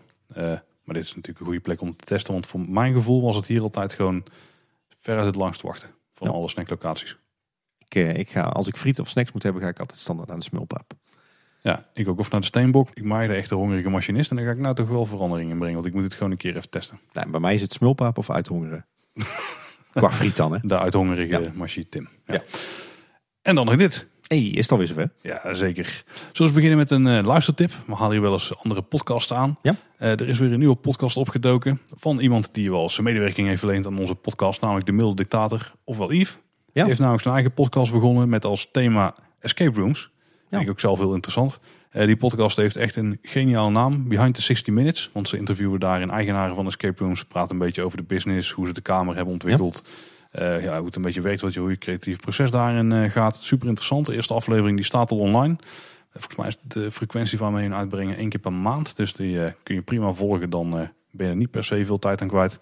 Ja, zoals ik zei, de eerste aflevering is heel tof. Eh, maar we hebben zelf ook inmiddels lang over escape zitten praten. Ja. Want we hebben een derde aflevering opgenomen van de buitenwereld. Waar Yves ook bij zat. En nog de eigenaar van Escape Room in Waalwijk. Niet Maurice, maar zijn compagnon. ja, de Epic Escape geloof Ja, ik. hè? Epic Escape in Waalwijk, ja. En daar eh, praten wij eh, bijna twee uur over escape rooms. Ja. En ik verwacht die aflevering niet deze week, maar volgende week online. Dus Ja, en je vindt, de eh, je vindt de buitenwereld vind je of in je podcast apps onder de buitenwereld. Of je vindt eh, eh, de buitenwereld op kleineboodschap.com onder het kopje de buitenwereld. ja, en Behind the 60 Minutes, die kun je op social media vinden. Volgens mij hebben ze bijna overal gewoon Behind the 60 of Behind the 60 Minutes. Ja. Eh, en je kunt ook naar behindthe60minutes.be. Ja. Want onze vriend Yves is natuurlijk een Belg. Een Vlaming. Dus die heeft een .be domein. En daar kun je dan alle afleveringen checken en meer informatie. Ja, en Yves zit bij ons ook wel een beetje in het redactieteam, toch? Kunnen we wel stellen. Ja, zeker. En iedereen die Team Talk luistert, die zal het wel weten. Maar Team Talk 100 komt eraan. Nu pas. Die eh, hebben iets minder bonusafleveringen uitgebracht dan ons Tim. Eh, en op 8 december, op een zondag, dan is dat in Toverland. En eh, daar ben in ieder geval ik ook bij. Want ze hebben wat mensen uitgenodigd van de andere pretpark podcast om aan te schuiven. Volgens mij komt er een soort panel met Ja. Ralf van Details en Erwin en Jelle van Ochtend Pretparkland. En natuurlijk Thomas en Maurice. Want dat zijn de gastheren van de dag. Het is ook een beetje spannend voor, voor mij wat er gaat gebeuren. Maar Ja, dan komt de paneldiscussie. we gaan naar paneldiscussies houden. Ik weet niet precies waarover. Ik, eh, ik kan hoogstwaarschijnlijk niet. Maar ik begreep inmiddels wel, als ik wel nog zou kunnen, dan kan ik er ook niet bij zijn. Want er zijn maar zes microfoons. Dus eh, Oh, dan, dan kunnen wij erin delen. Dat is ook een keer een nieuwe ervaring. Dus eh, mocht je daarbij zijn, dan eh, hoop ik je daar te ontmoeten. ja, inderdaad. Volgens mij zijn er nog kaarten beschikbaar via teamtalk.nl. In principe hebben ze genoeg animo voor mensen om te komen. Maar er waren nog wat eh, problemen met betaling. Dus op een gegeven moment gaan ze een kaartje vrijgeven volgens mij. Teamtalk.nl, daar Ja. vind je ze. Ja Tim, heb jij nog wat dingen? Ja, ik heb nog een paar kleine nieuwtjes van de wereld. eh, eh, een klein beetje rondom de Efteling. Eh, bijvoorbeeld van de week was er eh, asfaltonderhoud in het buitengebied van Kaatsheuvel. Dus een aantal wegen in de wereld van de Efteling hebben vers asfalt op de slechte plekken. En er viel me op dat er ook nog wat nieuwe boompjes zijn geplant. Zo zijn er drie nieuwe boompjes geplant bij de grote nieuwe retentievijver aan de Europalaan. En twee nieuwe bij het busstation. Hey. Ja. Wat een Ongelooflijk. Ja, Daar kun je je fiets tegenaan zetten. nou, dat is volgens mij niet de bedoeling. En verder kregen we ook een tip van eh, Carlo van Schijndel, bekend van de Vijf Zintuigen, dat, er, eh, in, eh, dat de Efteling weer eens haar medewerking heeft verleend aan de kerststal in de Sint-Jan in den Bosch. Want dit jaar heeft de Efteling geholpen eh, bij het maken van zwevende engelen. Misschien hadden ze nog wat witte wieven over van Baron 1898 of zo. Hm, nou, En onze Tilburg trots, Royke Donders, die heeft samen met Corrie Konings een kersthit opgenomen in de Efteling. Eh, Ja. en ik zag wat eh, foto's van eh, enigszins schaars geklede dames op het Antropiekplein. die had het niet heel warm, denk ik. Nee. Nee, dat denk ik ook niet. En wat nog heel erg leuk is, is dat Leon Weterings, die heeft natuurlijk sinds kort een Twitter-account, Leon Efteling, dat hij foto's uit begin jaren 2000 plaatst. En die heeft eigenlijk vanaf half november een hele serie geplaatst met iedere dag twee foto's van onze allereerste grote rondje Efteling. Ja, dat leuke foto's. In 2001. En dat rondje Efteling is eigenlijk inspiratiebron geweest voor al onze latere rondjes Efteling. Waar ook, waaronder ook onze aflevering 106, waarin Paul, jij en ik op de fiets de hele wereld van Efteling uh, verkennen. En het is leuk om die fotoserie te bekijken, want dan zie je dus dat in die 18 jaar tijd dat ook de wereld van de Efteling behoorlijk is veranderd. Dan zullen we alweer een linkje bij de show notes zetten. Voordat we dan de aflevering gaan sluiten, er komt binnenkort weer een aflevering aan waar we reacties van jullie gaan doornemen. Maar we hebben afgelopen week nog een voice clip gehad van Christian, dus ik ga even luisteren. Ja. Hallo Paul en Tim, hier Christian. Ik ben gisteren naar de Efteling geweest met mijn nichtje en een vriendje van haar. We hadden namelijk een prijs gewonnen bij uh, Efteling Kids Radio. Een gratis dagje Efteling. En een bezoek aan de Efteling Kids Radio Studio. Het was een erg leuke dag. We mochten bovendien gratis parkeren bij uh, de parkeerplek bij Ravelijn. Normaal gesproken alleen bedoeld voor mensen die werken bij de Efteling. Echt een superleuke dag gehad. Uh, we werden drie uur opgewacht door een dame bij de kaartcontrole. Daar heb je twee houten trappen en die leiden naar de studio van Efteling Kids Radio. Ik was ook nooit geweest, dus ook voor mij wel best wel bijzonder om daar een keertje te mogen kijken dames waren een tikkeltje nerveus die met me mee waren. Maar ze werden erg op mijn gemak gesteld en uh, ja, hebben het superleuk gedaan. Gesprekje over nou, van alles, over school, over de Efteling, over hobby's, over een favoriete muziek. Het was tevens de laatste dag van DJ Thomas. maandag vertrekt hij naar Curaçao voor een nieuwe job. Dus ook wel speciaal om hem nog één keer live in actie te mogen hebben gezien. Een compliment aan de Efteling, compliment aan Efteling Kids Radio voor de Echt een leuke dag voor de organisatie. En we voelen ons erg gewaardeerd en echt een uh, 9 plus ervaring. Dit wil ik even laten weten. En nou, wat ik zeg, ga door met jullie mooie podcast. En aan mij hebben jullie een trouwe luisteraar. Groetjes, Christian. Doei doeg. Hey, je had een toffe voice clip, Christian. Super bedankt. En ook daar weer een hoop microfoons, hè? Hij had ook al foto's doorgestuurd. Met plopkappen van de Efteling, hè? Ja, die zien er wel chic uit. Ja, rood. Ja. Mooie blauw met een wit logotje. Ja, precies. Dat was chiquer. Nee, heel tof dat jullie zo'n ontzettend leuke dag hebben gehad bij Efteling Kids Radio. Ja, goed geregeld. Hij, staat hier, hij staat hier ook geregeld op. Eigenlijk moeten wij een keer in de studio gaan kijken.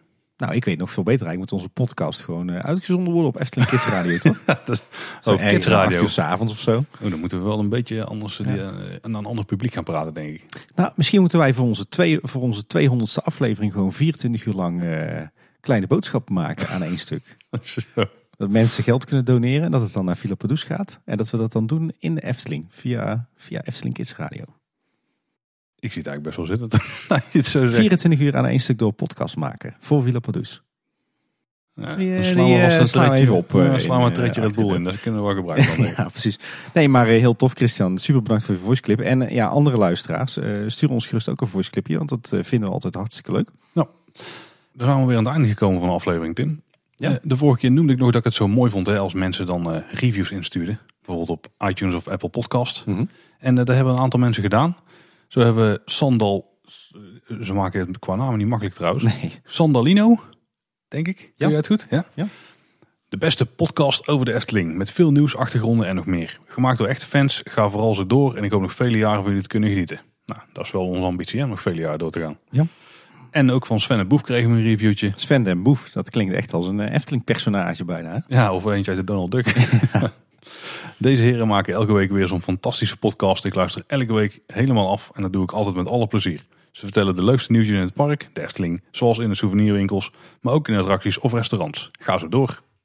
Nou, nou heren, uh, dankjewel. Dank jullie wel voor uh, de recensies. Dat ik zeg heren, ik, ik, weet alleen niet of dat Sandalino dan Sandalino, ja, Sandalino, ja, nou, dat een heer is. Ik ga er het gemak vanuit. Ja, precies. En nee, super tof. Ja, en uh, kun je nou geen genoeg krijgen van onze stemmen, zoals uh, Sven dan blijkbaar. Uh, dan kun je ook nog luisteren natuurlijk naar Ready for Takeoff, de aflevering waar we in zitten. Ja, aflevering weet ik niet. we, we, hebben, daar hebben we inderdaad een, een aflevering gemaakt over vliegen met kinderen, met kleine kinderen. was weer eens wat heel anders om over te praten. Vorige keer hadden we het ook al over, maar toen waren we vergeten om even te verwijzen naar onze show notes. dus wil je die aflevering luisteren, check dan even onze, onze show notes. Die vind je op kleineboodschap.com. Uh, op de pagina met de afleveringen vind je eigenlijk uh, al onze afleveringen met daaronder telkens de show notes. En dan kun je ook uh, doorklikken naar bijvoorbeeld de aflevering van Ready for Takeoff. Ja, Mark noemde het Brabants onderrondje. Ja. En we zijn ook mooi in thema, dus aflevering 11. Hartstikke Mooi. braaf. Ja, dat mooi onthouden. Ja, Paul. eh, dan wordt het voor ons tijd ongeveer om aan een podcastmarathon te beginnen. Hè? Ja, we hebben nog wel afleveringen voor de boeg hè, om op te nemen de komende week. Ik geloof dat we voor de kerst nog elf afleveringen opnemen of zo. eh, heb ik een keer eh, berekend. Ja, volgens mij zien we elkaar ook in eh, iets van negen dagen vier keer om op te nemen of zo. Ja, precies. Ja, we, hebben, we, we moeten weer een voorraadje op de plank leggen. Want we zijn, zodra het nieuwe jaar is gestart, gaan we om en om even een paar weken op vakantie. En we willen jullie natuurlijk wel gewoon iedere maandagochtend om vijf uur van een nieuwe aflevering voorzien. Dus we, er is werk aan de winkel voor ons, Paul. Ja, zeker. Maar er zitten wel een paar hele toffe locaties en toffe dingen tussen. Is eh, een eh, goed gevarieerd aanbod, denk ik. Ja, ik denk het ook. Wat leuk. Wil je iets kwijt aan ons? Heb je opmerkingen of vragen? Dan kun je die op heel veel verschillende manieren bij ons krijgen. Een van de makkelijkste is gewoon Twitter. Daar reageren we snel en daar zijn we ook eh, veel te vinden. Ja, inderdaad. En daar zijn we @kboodschap. Maar je kunt ook gewoon een berichtje insturen via de website. Hebben we een contactformuliertje. Of je mailt naar info.kleineboodschap.com. Ja, en onze website is natuurlijk kleineboodschap.com. Uiteraard. En dan zijn we ook nog te vinden op Instagram en Facebook. Daar zijn we bij de Kleine Boodschap. Inderdaad. En je kunt ons beluisteren via Spotify en via alle podcast apps. En heb je nou genoten? Abonneer je even als je dat niet al had gedaan. En laat even een reviewtje achter. Dus bij Apple Podcasts of iTunes. Ja, hartstikke leuk altijd. Nou, dat was het weer voor deze week. Bedankt voor het luisteren. En houdoe. Houdoe waar.